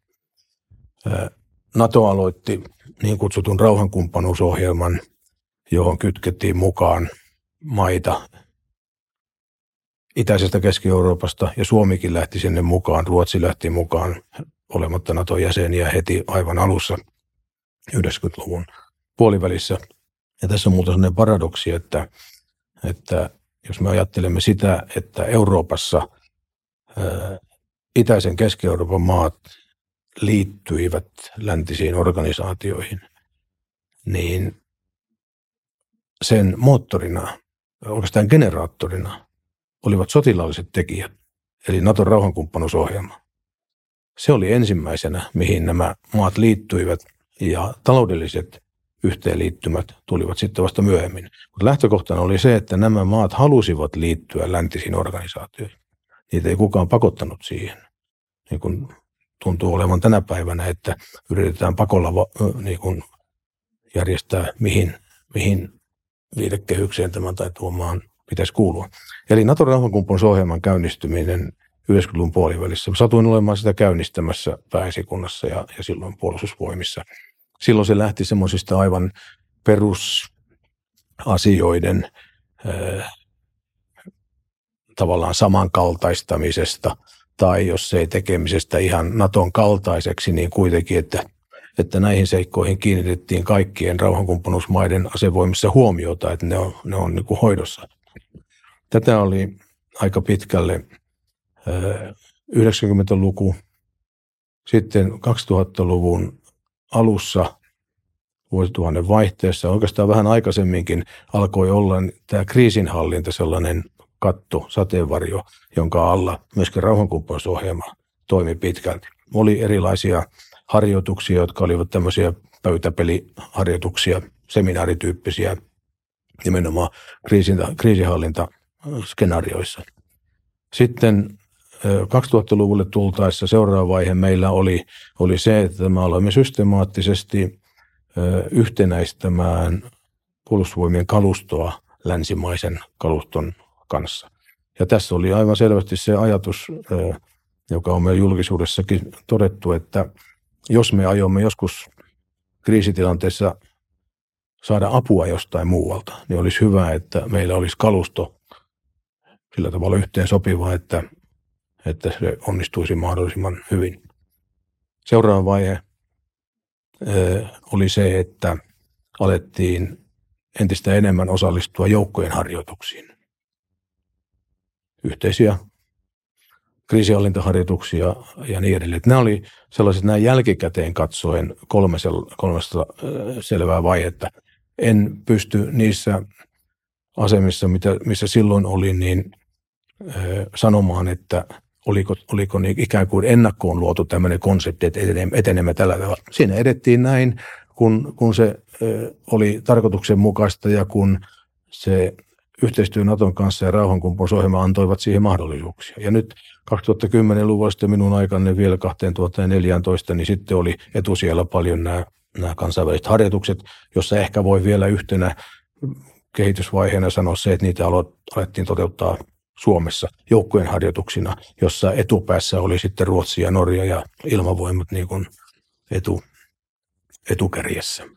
Voisi itse asiassa vielä tuosta rauhankumppanuudesta tai Naton rauhankumppanuudesta kysyä sen, että, että mikä merkitys tai mikä rooli oli, oli tota, ähm, poliitikoilla tai poliittisella päätöksenteolla ja mikä rooli oli sitten taas puolustusvoimilla? Poliittinen päätöksenteko oli se perusta, joka antoi linjat.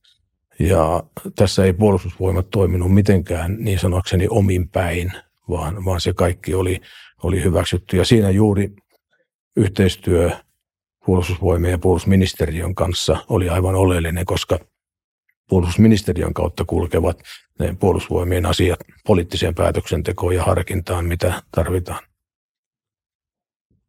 Joo, toi on mielenkiintoinen. Just jäin miettimään vielä sitä, ja nämä niin sotilaallinen, poliittinen ja taloudellinen sektori, ja jos palaa siihen, mitä tuossa jakson alussa nousi, niin tämä suomettuminen, niin just siitä miettinyt, koska ainakin näiden kriitikoiden mukaan ää, eri siis tieteelliseltä puolelta esimerkiksi, tai entisiä diplomaatteja muutamia, jotka on nostanut tätä kriittistä näkemystä tästä suomettumisen ajasta, niin se on pitkälti koskenut ehkä tätä poliittista sektoria, tämmöisiä instituutioita, kuten ehkä suojelupoliisia. Ja sitten no taloudellisen sektorin osalta se on kokonaan toinen kysymys, ja siinä voi sanoa, että jos sen laskee suomettumiseksi tämän koko energiariippuvuus asia, niin sitten se on koskenut niin kuin pitkälti laajamittaisesti Eurooppaa, et ei vaan Suomea, mutta tässä vähän kuulostaa. Tietenkin puolustusvoimat varmasti osaa myös niin kuin pitää, tai niin kuin salassapito varmaan on kaikkein tehokkainta myös, mutta kuulostaisi, että se ei välttämättä sitten ole puolustusvoimiin tai tähän sotilaallisen sektoriin ulottunut kuitenkaan sitten. Että jos miettii, että se suomettuminen on ollut täällä poliittisella sektorilla, niin ehkä niin kuin sotilaallisen sektorilla sitten ei vai tuleeko tuosta vielä jotain ajatuksia, koska tämä on mun mielestä kiinnostava teema just ja aina, että mikä näistä sektoreista sitten vetää Suomeen mihinkin suuntaan ja mikä seuraa. Onko siinä jotain sellaista vuorovetoa? Tässä on hyvä ottaa huomioon, että mistä lähti tämä suomettuminen. Saksankielinen termi Finlandisierung, ja, ja se oli Saksasta, josta se lähti. Ja sen keskeinen tekijä, joka nyt tässä keskustelun tuoksinassa on vähän jäänyt niin kuin sivuraiteille, on se, että – että poliittisesti siinä oli keskeistä se, että miten pieni valtio Suomen asemassa selviytyy tässä suurvallan naapurissa menettämättä itsenäisyyttään ja, ja kuitenkin ajaen omia etujaan aika, aika menestyksellisesti.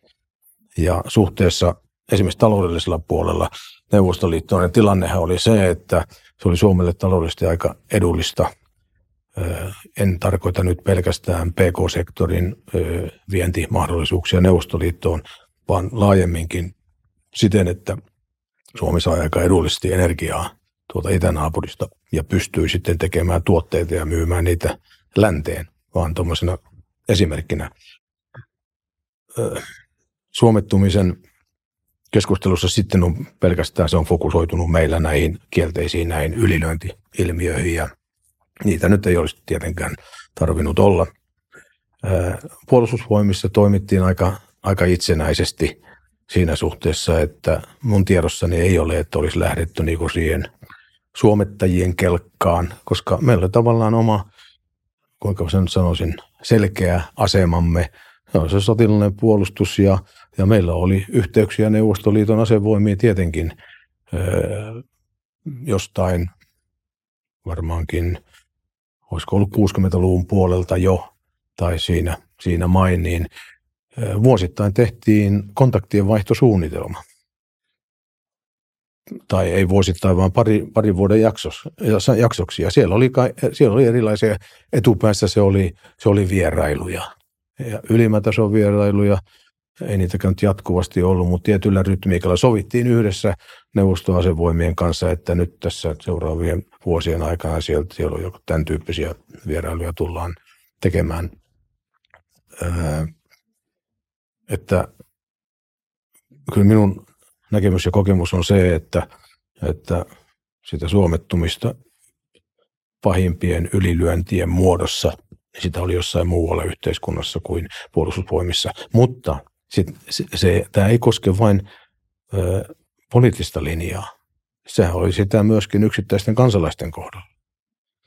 Varmaan hyvää tarkoitettiin, mutta ei olisi ehkä tarvinnut sitten niin pitkälle mennä. Mutta oleellista tässä, tässä oli se, että vaikka politiikassa Suomi noudatti aika lailla ää, sellaisia linjoja, jossa, jossa otettiin huomioon itänaapurin tarpeet, niin kuitenkin meille me säilytimme sen toimintavapauden, joka, joka meillä oli.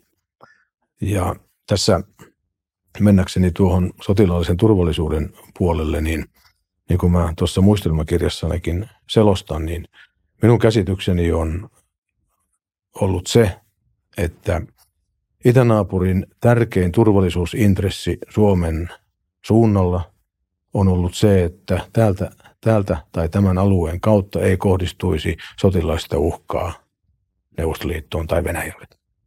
Ja toisen maailmansodan jälkeen tiettyjä tosiasioita – tiedostettiin ja tunnustettiin, niin, niin meillä on ollut vuosikymmeniä sellainen ajattelu, että jos me osaltamme omassa toiminnassamme pidämme huolta, että meiltä ei kohdistu sitä sotilaista uhkaa tai sotilaista hyökkäystä ääritapauksessa tuonne, tuonne itään, niin silloin Suomi saa Neuvostoliiton ja Venäjän taholta olla rauhassa. Eli meillä oli se intressi. Samalla tämä oli kuitenkin win-win tilanne, että Neuvostoliitto saattoi Venäjä luottaa tähän Suomen linjaan, no ne pitävät nyt huolen siitä, että sieltä ei kohdistu sotilaista uhkaa. Ja tällainen ö, luottamus oli tässä se ydinkysymys. Pitää olla molemmin puolien luottamus tähän. Ja reaalipoliittiselta kannalta katsoen luottamus on silloin, jos on yhteiset intressit. Ja, ja näin oli. Ja tätä linjaa ei minun mielestä voida ikään kuin jälkikäteen tuomita ja sanoa, että se olisi ollut huono. Voidaan kysyä, että miten Suomen olisi pitänyt tässä sitten toimia toisen maailmansodan jälkeen, ryhtyä niin kuin tiukaksi itänaapurin suuntaan vai mitä, ja mitä siitä olisi sitten mahdollisesti seurannut. Mutta muutos tapahtui nyt 2022.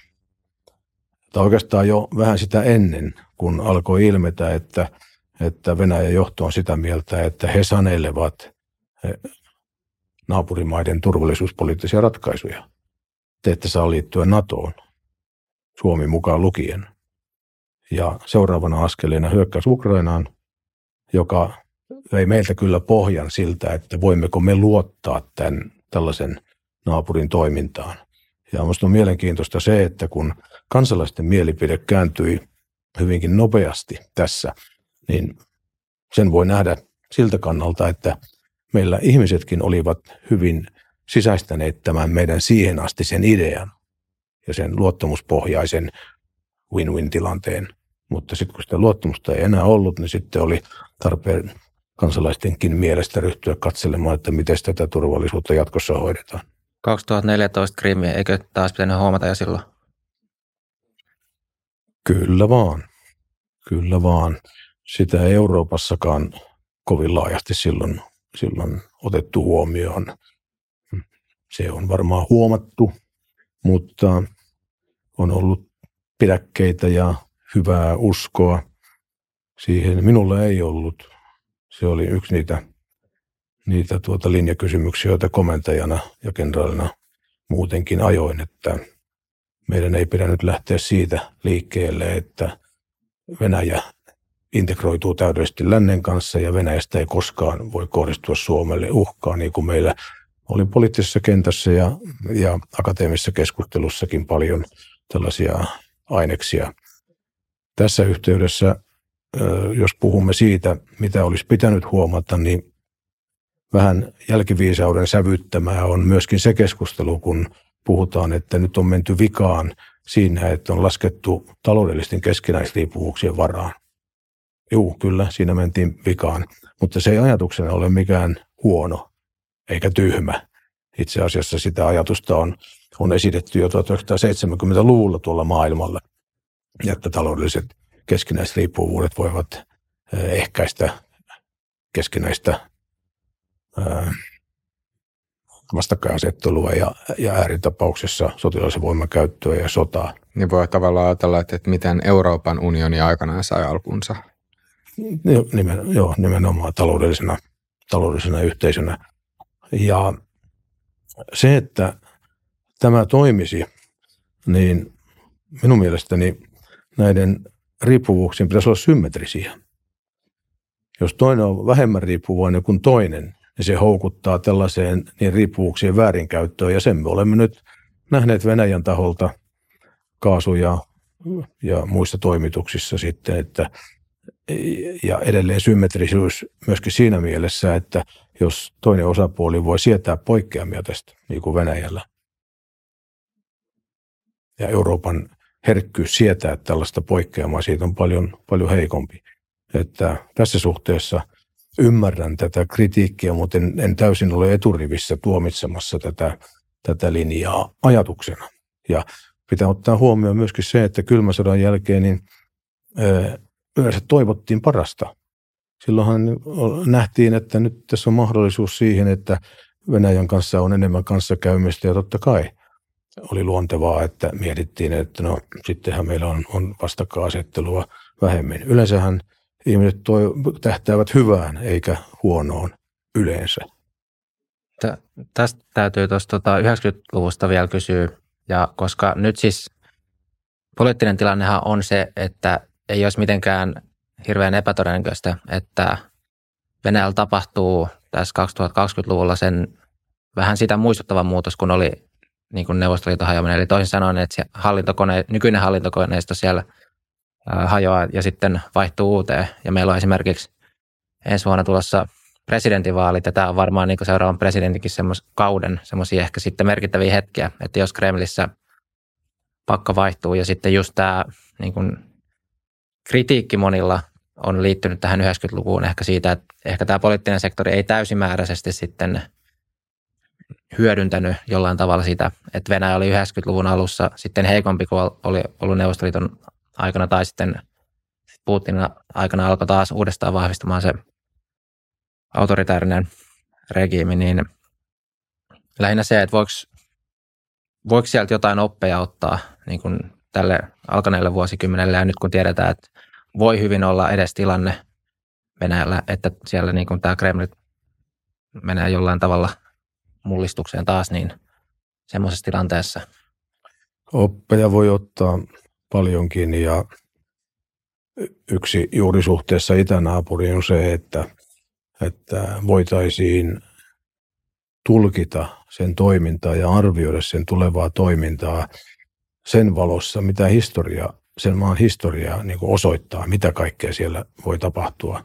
Ja yksi aivan ehkä pisin historian linja on se, että siinä maassa on, ja jopa ennen kuin se oli valtio, noin muodollisesti, niin silloin on aina itsevaltainen hallinto, autoritaarinen hallinto. Totalitarismi joskus, niin kuin esimerkiksi Stalin aikaa, ja nyt se taitaa lähestyä sitä totalitarismia.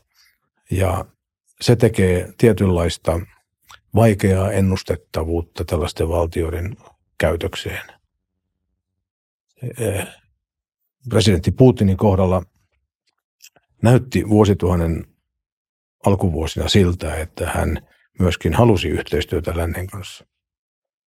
Eh, jopa liittymistä NATOon, mikä nyt kai oli sitten jäi aika, aika teoreettiseksi. On sellaisia tietoja, mä olin jostain läntisestä lähteestä lukenut, että, että kun Putin ilmaisi selvästi kiinnostuksen syvään yhteistyöhön länsimaiden kanssa ja käytti jopa tällaisia sanamuotoja, että, että Venäjä voisi olla tai haluaisi olla, olla läntinenkin valtio, niin nämä epävarmat tiedot ovat sellaisia, että, tai arvioita, että, että olisiko hän alkanut tämän jälkeen ajatella, että kykeneekö hän hallitsemaan tilanteen Venäjällä, jos se länsimaisuus alkaa lyödä läpi. Ja tämä on ollut minun arvioni melkein läpi tämän vuosituhannen, että kun Venäjällä puhutaan sotilaista uhasta lännen taholta Venäjälle, no onhan sitä aina ollut läpi historian sitä käsitystä tai luuloa, mutta että ajankohtaisesti tällä vuosituhannella kyse on ollut siitä, että Venäjän johto pelkää, että liberaalit läntiset ajatukset tunkeutuvat Venäjälle, kanssakäyminen lisääntyy lähi ulkomaiden kanssa ja se voi ääritapauksessa johtaa Venäjän hajoamiseen. Ja tämähän siellä on ollut se hajoamisen pelko aikaisemminkin ja varmaan aivan erityisesti Neuvostoliiton hajoamisen jälkeen, joka hajosi juuri siihen, että kansallisuuskysymykset alkoivat nousta. Neuvosto-tasavallat, kun ne erkaantuivat Neuvostoliitosta, niin sehän tapahtui kansallisuusperusteisina kokonaisuuksina. Ja näiden, näiden ajatusten ennaltaehkäisy on varmaan ollut se keskeinen tekijä. Itse asiassa autoritaarisessa järjestelmässähän johtajan asema on hyvin epävakaa.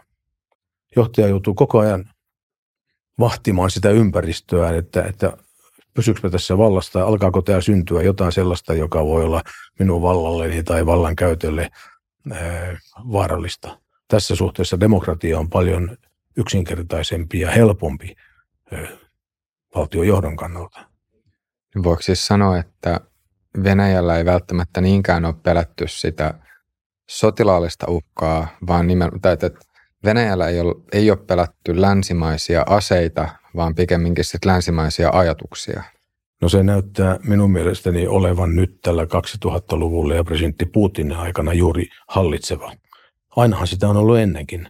Ja, ja venäl, venäläisen tällaisen kansansankari kaanonin aineksia on se, että ö, aikanaan se oli puolalaiset, ruotsalaiset, Napoleon, Hitler, Saksa, nämä kaikki ovat hyökänneet Venäjälle. Että ei se aivan niin kuin perusteetonta ole, ole ollut. Ja sitten, mikä tässä varmaan vaikuttaa vielä tänäkin päivänä, on se, että joissakin näissä tapauksissa, kun se hyökkäjä on karkotettu, niin se on kääntynyt Venäjän alueen laajenemiseksi, se hyökkäjän karkottaminen. Että nyt ainakin tällä vuosituhannella niin ykkösenä minun mielestäni on juuri tämä, että se sotilainen uhka ei todellakaan ole todellinen ja se on siellä myöskin oivallettu, mutta sen esille nosto tämmöisenä motiivina joillekin toiminnolle, vaikkapa kansalaisvapauksien kaventamiselle, on yhteydessä siihen autoritaarisen johtajan aseman säilyttämiseen. Ja Neuvostoliiton aikana asia oli vähän toinen. Silloin oli ideologiset tekijät hallitsevana. Ja tavallaan se asettelu lännen kanssa minun mielestäni se oli enemmänkin ideologista, vaikka taas jälleen kerran se sotilainen valmius oli siellä taustalla. Niin, tällä vuosituhannella on venäläisetkin vapaaehtoisesti ottaneet taskuunsa sen tietokoneen, josta useamman tunnin päivässä kuluttavat sen amerikkalaisen tai kiinalaisen älypuhelimen, josta useamman tunnin päivässä kuluttavat jotain muuta kuin sitä Venäjän valtion propagandaa. Ja tänä päivänä kellä tahansa on päässyt oikeastaan, voisi sanoa melkein mihin tahansa ajatuksiin ympäri maailmaa. Ja tämä on asia, mikä myös tietenkin länttä haastaa. Jokainen meistä voi muodostaa oman käsityksensä Ukrainan sodasta ja näin poispäin. Niin, mutta tämän varjolla mun on vaikea nähdä, että autoritäärisillä valtiolla olisi kovin vahvaa tulevaisuutta, tai ainakin haluan olla optimistinen tämän suhteen. Siinä on sellainen mielenkiintoinen paradoksi, että Venäjän kansalainen, neuvostoli, neuvostokansalainen, ne ovat aina tavallaan ihailleet länsimaisuutta. Mä olen siellä 70-luvulta alkaen ollut ja käynyt ja Moskovassa asunut nelisen vuotta ja, ja ollut sotilasyhteyksiä tulkkina ja niin edelleen. Ja kyllä mulle on välittynyt se selvä kuva siellä, että sitä länsimaisuutta kuitenkin käytännössä ihaillaan ja länsimaiset virtaukset tulevat sinne niin kuin yksilötasolla, vaikkapa nyt muoti ja kaikki tämmöiset, mitä sä mainitsit, nämä, nämä mahdollisuudet kommunikaation. Mutta sitten, sitten on se tavallaan se oma linja ja se oma, sanottakoon nyt vaikka propaganda, joka on siellä taustalla ja sitten sit tavallaan otetaan huomioon, mutta sitten kuitenkin käytännössä toimitaan vähän, vähän toisella tavalla. Autoritaarinen järjestelmä, juu, se on tähän asti kyllä ollut sitä paljolti ja niin kuin mä tuossa muistelmakirjassa, niin varmaan ehkä vähän liiankin usein toistan sitä arviota, niin mikä sen taustalla on, että siellä ei ole kansalaisyhteiskunta ollut koskaan. Siellä, ja miksi ei? Siellä ei ole koskaan ollut keskiluokkaa. Lähtien jo niistä, niistä vuosisatojen takaisista ajoista. Siellä on ollut aina hallitseva luokka ja muut. Se oli saarit, se oli muut, Neuvostoliitossa puoluejäsenet, joita oli jotain alle 10 prosenttia väestöstä ja muut. Ja nyt oligarkit ja nykyinen poliittinen hallinto ja muut. 90-luvulta alkaen jonkinlaista keskiluokkaa siellä on syntynyt. Se on vähän tulkinnanvarainen kysymys, kun täällä on kulkenut ää, venäläisiä turisteja, niin mulla on vähän sellainen tuntuma, että ei ne nyt taida ihan tyypillistä keskiluokkaa olla, tai jos ovat, niin on se keskiluokan yläpäästä, siis rahojensa puolesta. Ja tässä on nyt siinäkin kehityksessä tainnut käydä niin, että se keskiluokkaisuus on varallisuutta ja varastu, vaurastumista ja rikastumista, mutta se ei ole muuntunut poliittisen keskiluokan asemaksi. Sitä ei ole ollut eikä oikein näytä sellaista tulevankaan, koska siihen autoritaariseen järjestelmään kuuluu se, että siellä pidetään matalana sellaiset virtaukset, jotka voisivat, voisivat uhata. Eli ei synny vastavoimaa, ei ole ei ole e, hallitsijan, johtajan, presidentin, puolueen pääsihteerin valtaa kontrolloivia mekanismeja, eikä valintamekanismeja, eikä instituutioita, jotka olisivat sille vallankäytölle vastapainoja. Joo, toi keskiluokka on hyvä historioitsija Juha Siltala kuvaa mainiossa teoksessaan keskiluokan nousulasku ja pelot keskiluokan syntymistä Suomessa ja muissakin länsimaissa ja nostaa yhdeksi tämmöiseksi keskiluokan ehkä symboliksi omistusasunnon, oman asunnon. Ja sitten taas Venäjällä Neuvostoliitossa tämä omistusoikeuden yksityisomaisuuden käsite ja sen oikeastaan jossain määrin puuttuminen, niin tässä ehkä voi olla jonkinnäköinen sitten siltä kanssa siihen, että ei ole sitä keskiluokkaa muodostunut. Kyllä, ja sitten on sellaisia länsimaisia vertailututkimuksia, että kun sitten on Venäjälläkin tavallaan erotettu, kyetty löytämään se keskiluokka, niin kuinka paljon keskiluokkaiset ihmiset tuloistaan suhteellisesti käyttävät ruokaan. Ja sitä verrataan länsimaiden keskiluokkiin, niin Venäjällä se ruokaan käytetty rahamäärä on, on monin kerroin suurempi. Eli siinäkään mielessä niin ei, nämä keskiluokat ei ole vertailukelpoisia keskenään. Jep. No nyt jos siirrytään sitten Venäjästä tai Venäjän ehkä vähän tämmöisestä historiallisesta tarkastelusta sitten nykypäivään ja Ukrainan sotaan, niin minkälaisten lasien tai linssien läpi sä nyt oot kattonut sitten tätä Venäjän hyökkäystä? No sehän on selvää, että mikä sen tavallaan kansainvälisoikeudellinen status on, että sehän rikkoo kaikkia, kaikkia sopimuksia ja, ja kansainvälistä oikeutta. Ja, ja mä olen tuossa muistelmakirjassani keskittynyt käsittelemään niitä kokemuksia, mitä tästä sodasta on tehtävissä ja, ja havaittavissa. Ja tässähän vaikuttaa samaan aikaan sekä vielä pandemia että tämä sota. Ja silloin globaaleja vaikutuksia talouteen. Kaikki tämä yhdessä se, että kun tuotantoa länsimaista on sijoitettu Aasiaan ja muille kaukoalueille, niin nämä ketjut eivät toimi ja sitä tuotantoa ryhmitellään uudelleen. Ei välttämättä vedetä takaisin kotipesään, mutta niillä alueilla, Aasiassa esimerkiksi, niin ryhmitellään toisella ää, tavalla. Tämä on eräs globaali vaikutus. Ja nyt näyttää siltä, että mitä tulee Venäjän tavallaan poliittiseen asemaan globaalisti, niin se on tuonut tähän kansainväliseen kriisipolitiikkaan tuon ydinaseiden uhalla, sanoisin, vaarallisen leikittelyn. Toivottavasti ei käy niin, että jotkut alkavat tästä ottaa oppia, että sillä voi poliittisesti näin, näin vaikuttaa. Ja sitten toinen, toinen seikka on se, että se on johtanut Venäjän entistä enemmän Kiinan kylkeen, ellei suorastaan jopa Kiinan alle. Itse sotakokemuksista, niin sehän lähti alun perin menemään pieleen siinä, että se strateginen tilannekuva oli virheellinen. Oletettiin, että Ukraina kaatuu ja ennen kaikkea oletettiin, että länsi ei kykene toimimaan. Se ei kykene mihinkään vastatoimiin.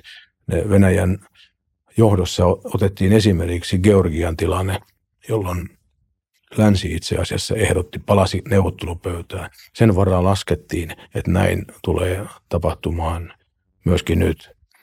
Ja sitten kävi niin, että, että ilmeisesti oli varauduttu todellakin semmoiseen Ukrainan nopeaan sortumiseen ja tavoitteena nähtävästi on ollut se, että kun otetaan sopi, riittävästi maa-aluetta haltuun ja lamautetaan Kiova, niin Ukrainan johto lamautuu ja sen jälkeen voidaan ottaa Ukrainan Venäjän poliittiseen ohjaukseen, jolloin kyetään estämään sen, sen integroituminen länteen ja ennen kaikkea kyetään estämään sen NATO-jäsenyys.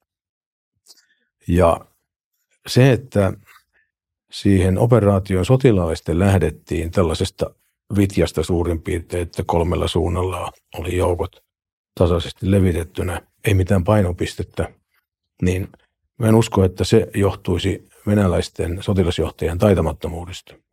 Kyllä painopisteen muodostaminen siellä on yksi, voisiko sanoa, pyhiä asioita.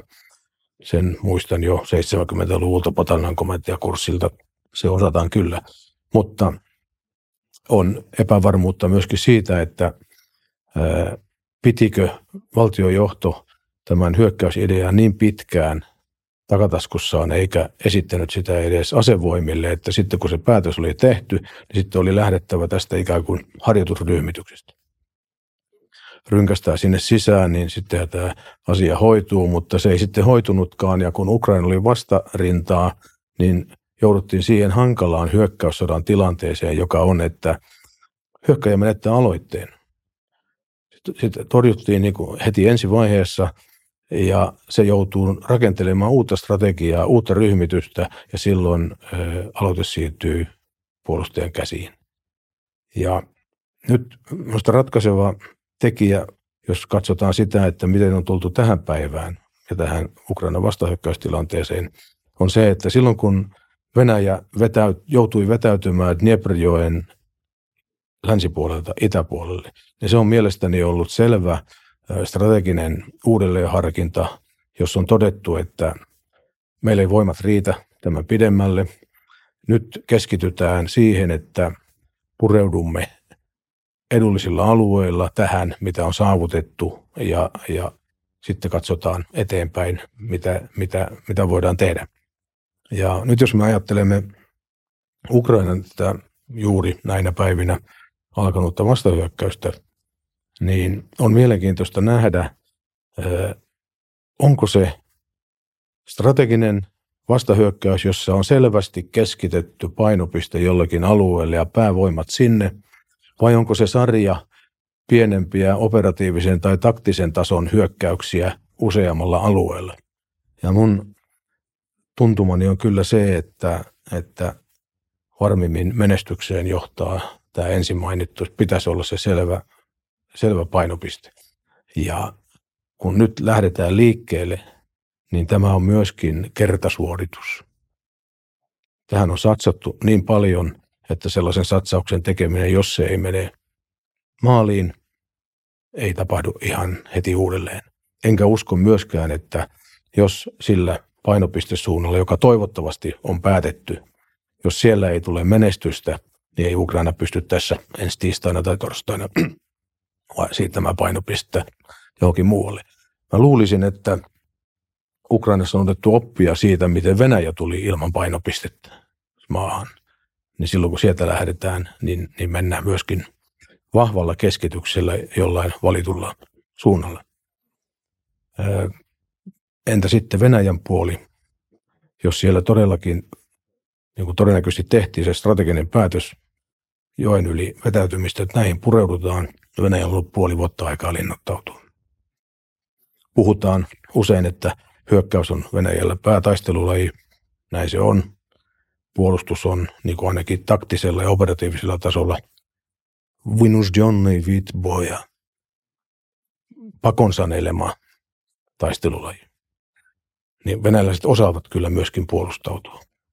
Voi olla, että puolustusoperaatiot tällä armeijasuorituskyvyllä, mikä siellä nyt on, joka on osoittautunut yllättävän heikoksi, niin voivat olla jopa tehokkaampia suhteellisesti kuin hyökkäysoperaatiot.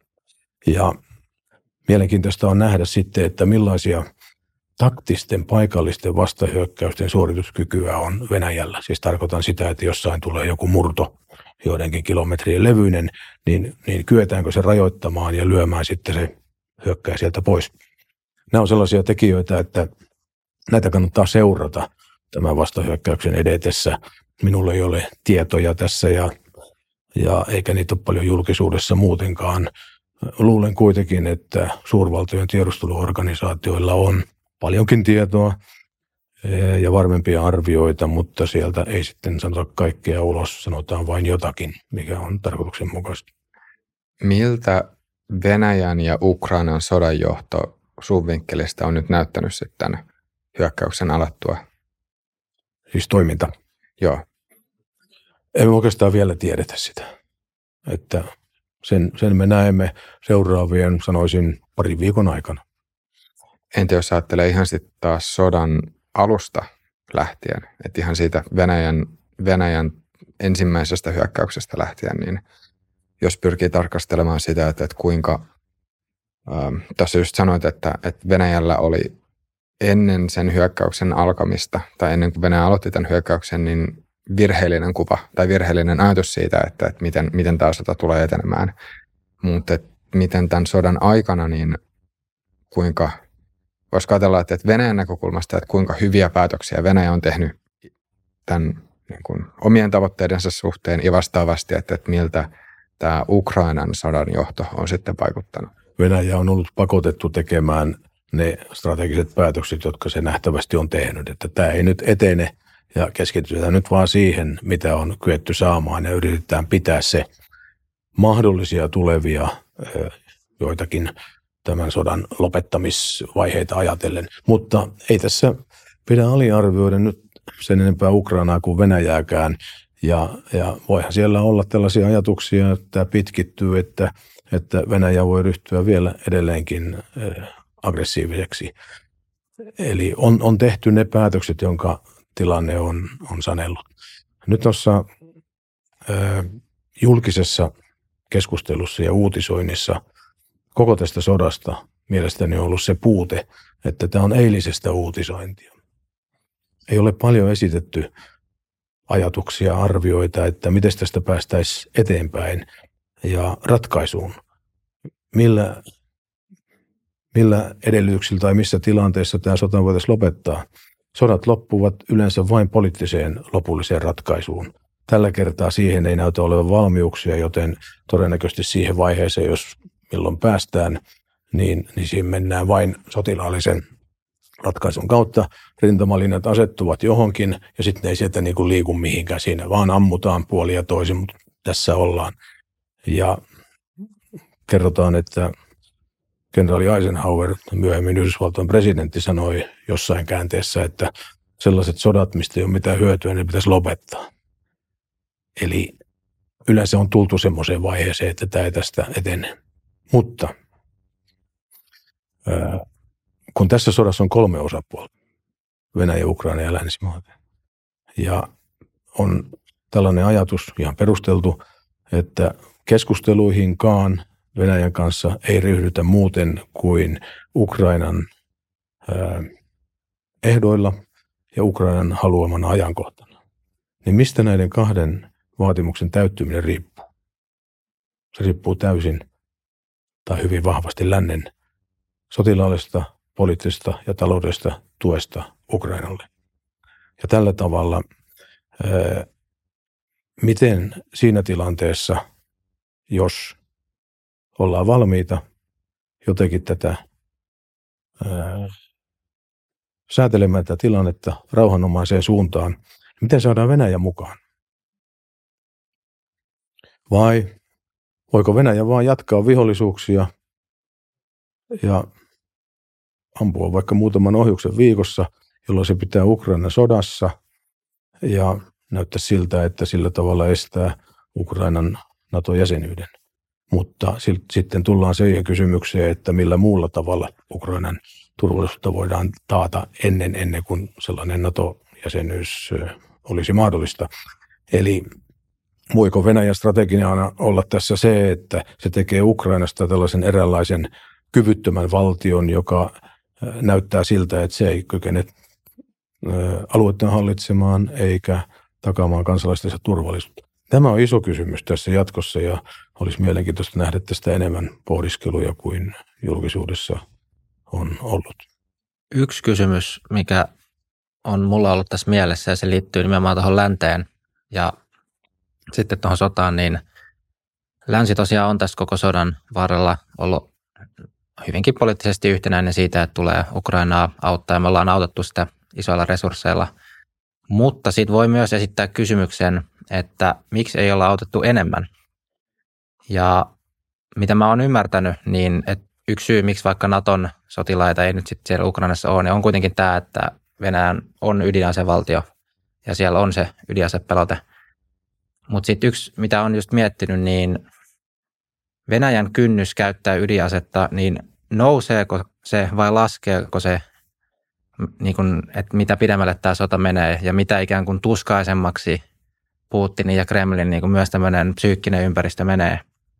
Niin tätä mä oon miettinyt, että miten tämä oikein menee, että, että olisiko kuitenkin lännelle edullisempaa niin kuin pyrkiä mahdollisimman nopeaseen sodan lopetukseen vai mitä, mitä, mitä olet tästä mieltä? Että tämä sodan pitkittyminen, niin voiko se no, nostaa riskiä sille, että Kreml tekee jotain todella arvaamatonta?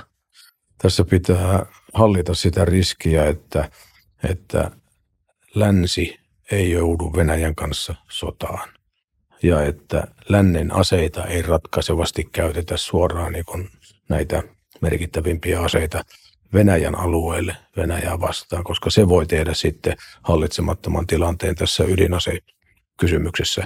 Mutta pidän sitä ydinaseiden käyttömahdollisuutta edelleenkin hyvin teoreettisena ja itse asiassa tuossa viime, viime vuoden puolellahan presidentti Putinilta alkoivat vaimeta nämä puheet, jossa hän viittasi ydinaseiden käyttömahdollisuuksiin. Nyt on ollut äskettäin tämä kysymys Iskander-ohjusten ja ydinaseiden siirtämistä valko. Putin jossain, oliko se sillä, no tuossa kevät-talvella mainitsi julkisuudessa, että oliko se 10. päivä heinäkuuta, niin varastot tulevat valmiiksi näille ydinaseille. Mä en usko, että Venäjä siirtää ydinkärkiä valko -Venäjälle. Se voi siirtää ne ohjukset sinne, mutta miksi se siirtää sinne ydinkärkiä? Tämä voi olla vain sitä poliittista peliä tämän uhan luomiseksi. Muuten siinä Venäjän ydinaseiden käyttödoktriinissa, niin kun siellä on ne kohdat, että, että Venäjä voi käyttää ydinaseita, jos tavanomaisin asein tehtävä hyökkäys alkaa muodostua eksistentiaaliseksi Venäjälle olemassaoloa uhkaavaksi, tai vastapuoli käyttää joukkotuhoaseita, tai on tilanne, jossa ydinohjus on matkalla Venäjälle. Tai neljäs, joka on julkisuudessa jäänyt vähän vähemmälle, on se, että jos Venäjän ydinaseiden käyttö- ja johtamisjärjestelmä joutuu uhanalaiseksi. Nämä neljä asiaa. Me teemme lännessä virheen, jos me ajattelemme, että no nyt kun nämä ei täyty, niin eihän se Venäjä käytä ydinaseita. Me, koska me katselemme läntisin silmin, jossa doktriinit ovat demokratiassa poliittisesti laadittuja, joita yleensä vakavasti pyritään noudattamaan. Ei autoritaarisessa järjestelmässä tarvitse noudattaa niitä julkisuuteen sanottuja doktriineja. Niitä sovelletaan eri tavoin. Eli en voi sanoa tähän mitään muuta kuin, että en, en usko tämän ydinaseiden käyttöriskin nousevan tästä, ellei tule sitä tilannetta, että Venäjä ja länsi joutuvat vastakkain. Ja tämä on yhteydessä siihen, että mikä, kuinka nopea ja kuinka vahva on lännen aseellinen tuki Ukrainalle. Että hallitaan sitä riskiä, että siitä ei tule lännen ja Venäjän välinen. Sitähän on hallittu asteittain. Ensin on ollut varovaisuus, toimitetaanko taistelupanssarivaunuja, sitten taistelulentokoneita ja, ja niitä on kuitenkin tällaisella riskien hallinnalla sitten viety eteenpäin näitäkin päätöksiä. Jossain vaiheessa tätä sotahan Kremlin turvallisuus on eksistentiaalisesti uhattuna. Siis mä puhun nyt niistä ihan henkilöistä, jotka Putin ja hänen lähipiirinsä. Niin eikös näin, että jossain vaiheessa tulee tilanne, että Putin ja hänen lähipiirinsä turvallisuus on eksistentiaalisesti uhattuna? Se on vaikea kysymys. Ainoa mikä on tässä varmaa on se, että ei Putinkaan elä loputtomasti, että jossain vaiheessa hän poistuu, poistuu joukostamme. Ja Siihenkin voi mennä se, milloin se tapahtuu ja, ja miten Venäjällä voisi tapahtua vallanvaihto mahdollisesti sitä ennen. En usko, että Putin vapaaehtoisesti siirtyy eläkkeelle, niin sanoakseni – mutta miten se tapahtuu ja mistä, niin itänaapurin historiassa on paljon esimerkkejä siitä, että se yleensä tulee lähipiiristä tai lähipiirin järjestelyin. Että lähipiirissä jo muutamat liittyvät yhteen. Tästä on esimerkkiä Stalin kuoleman jälkeen Khrushchev, Maljankov, Bulganin ja Verja jakoivat tehtävät, jossa muuten Khrushcheville tuli puolueen ykkösihteeri eli pääsihteerin tehtävä, joka oli silloin vähäpetoisin näistä. Koff oli ministerineuvoston puheenjohtaja, eli tavallaan hallituksen johtaja ja tavallaan valtion päämies. Khrushchev siirteli hiljalleen syrjää kaikki nämä, jotka olivat tässä mukana.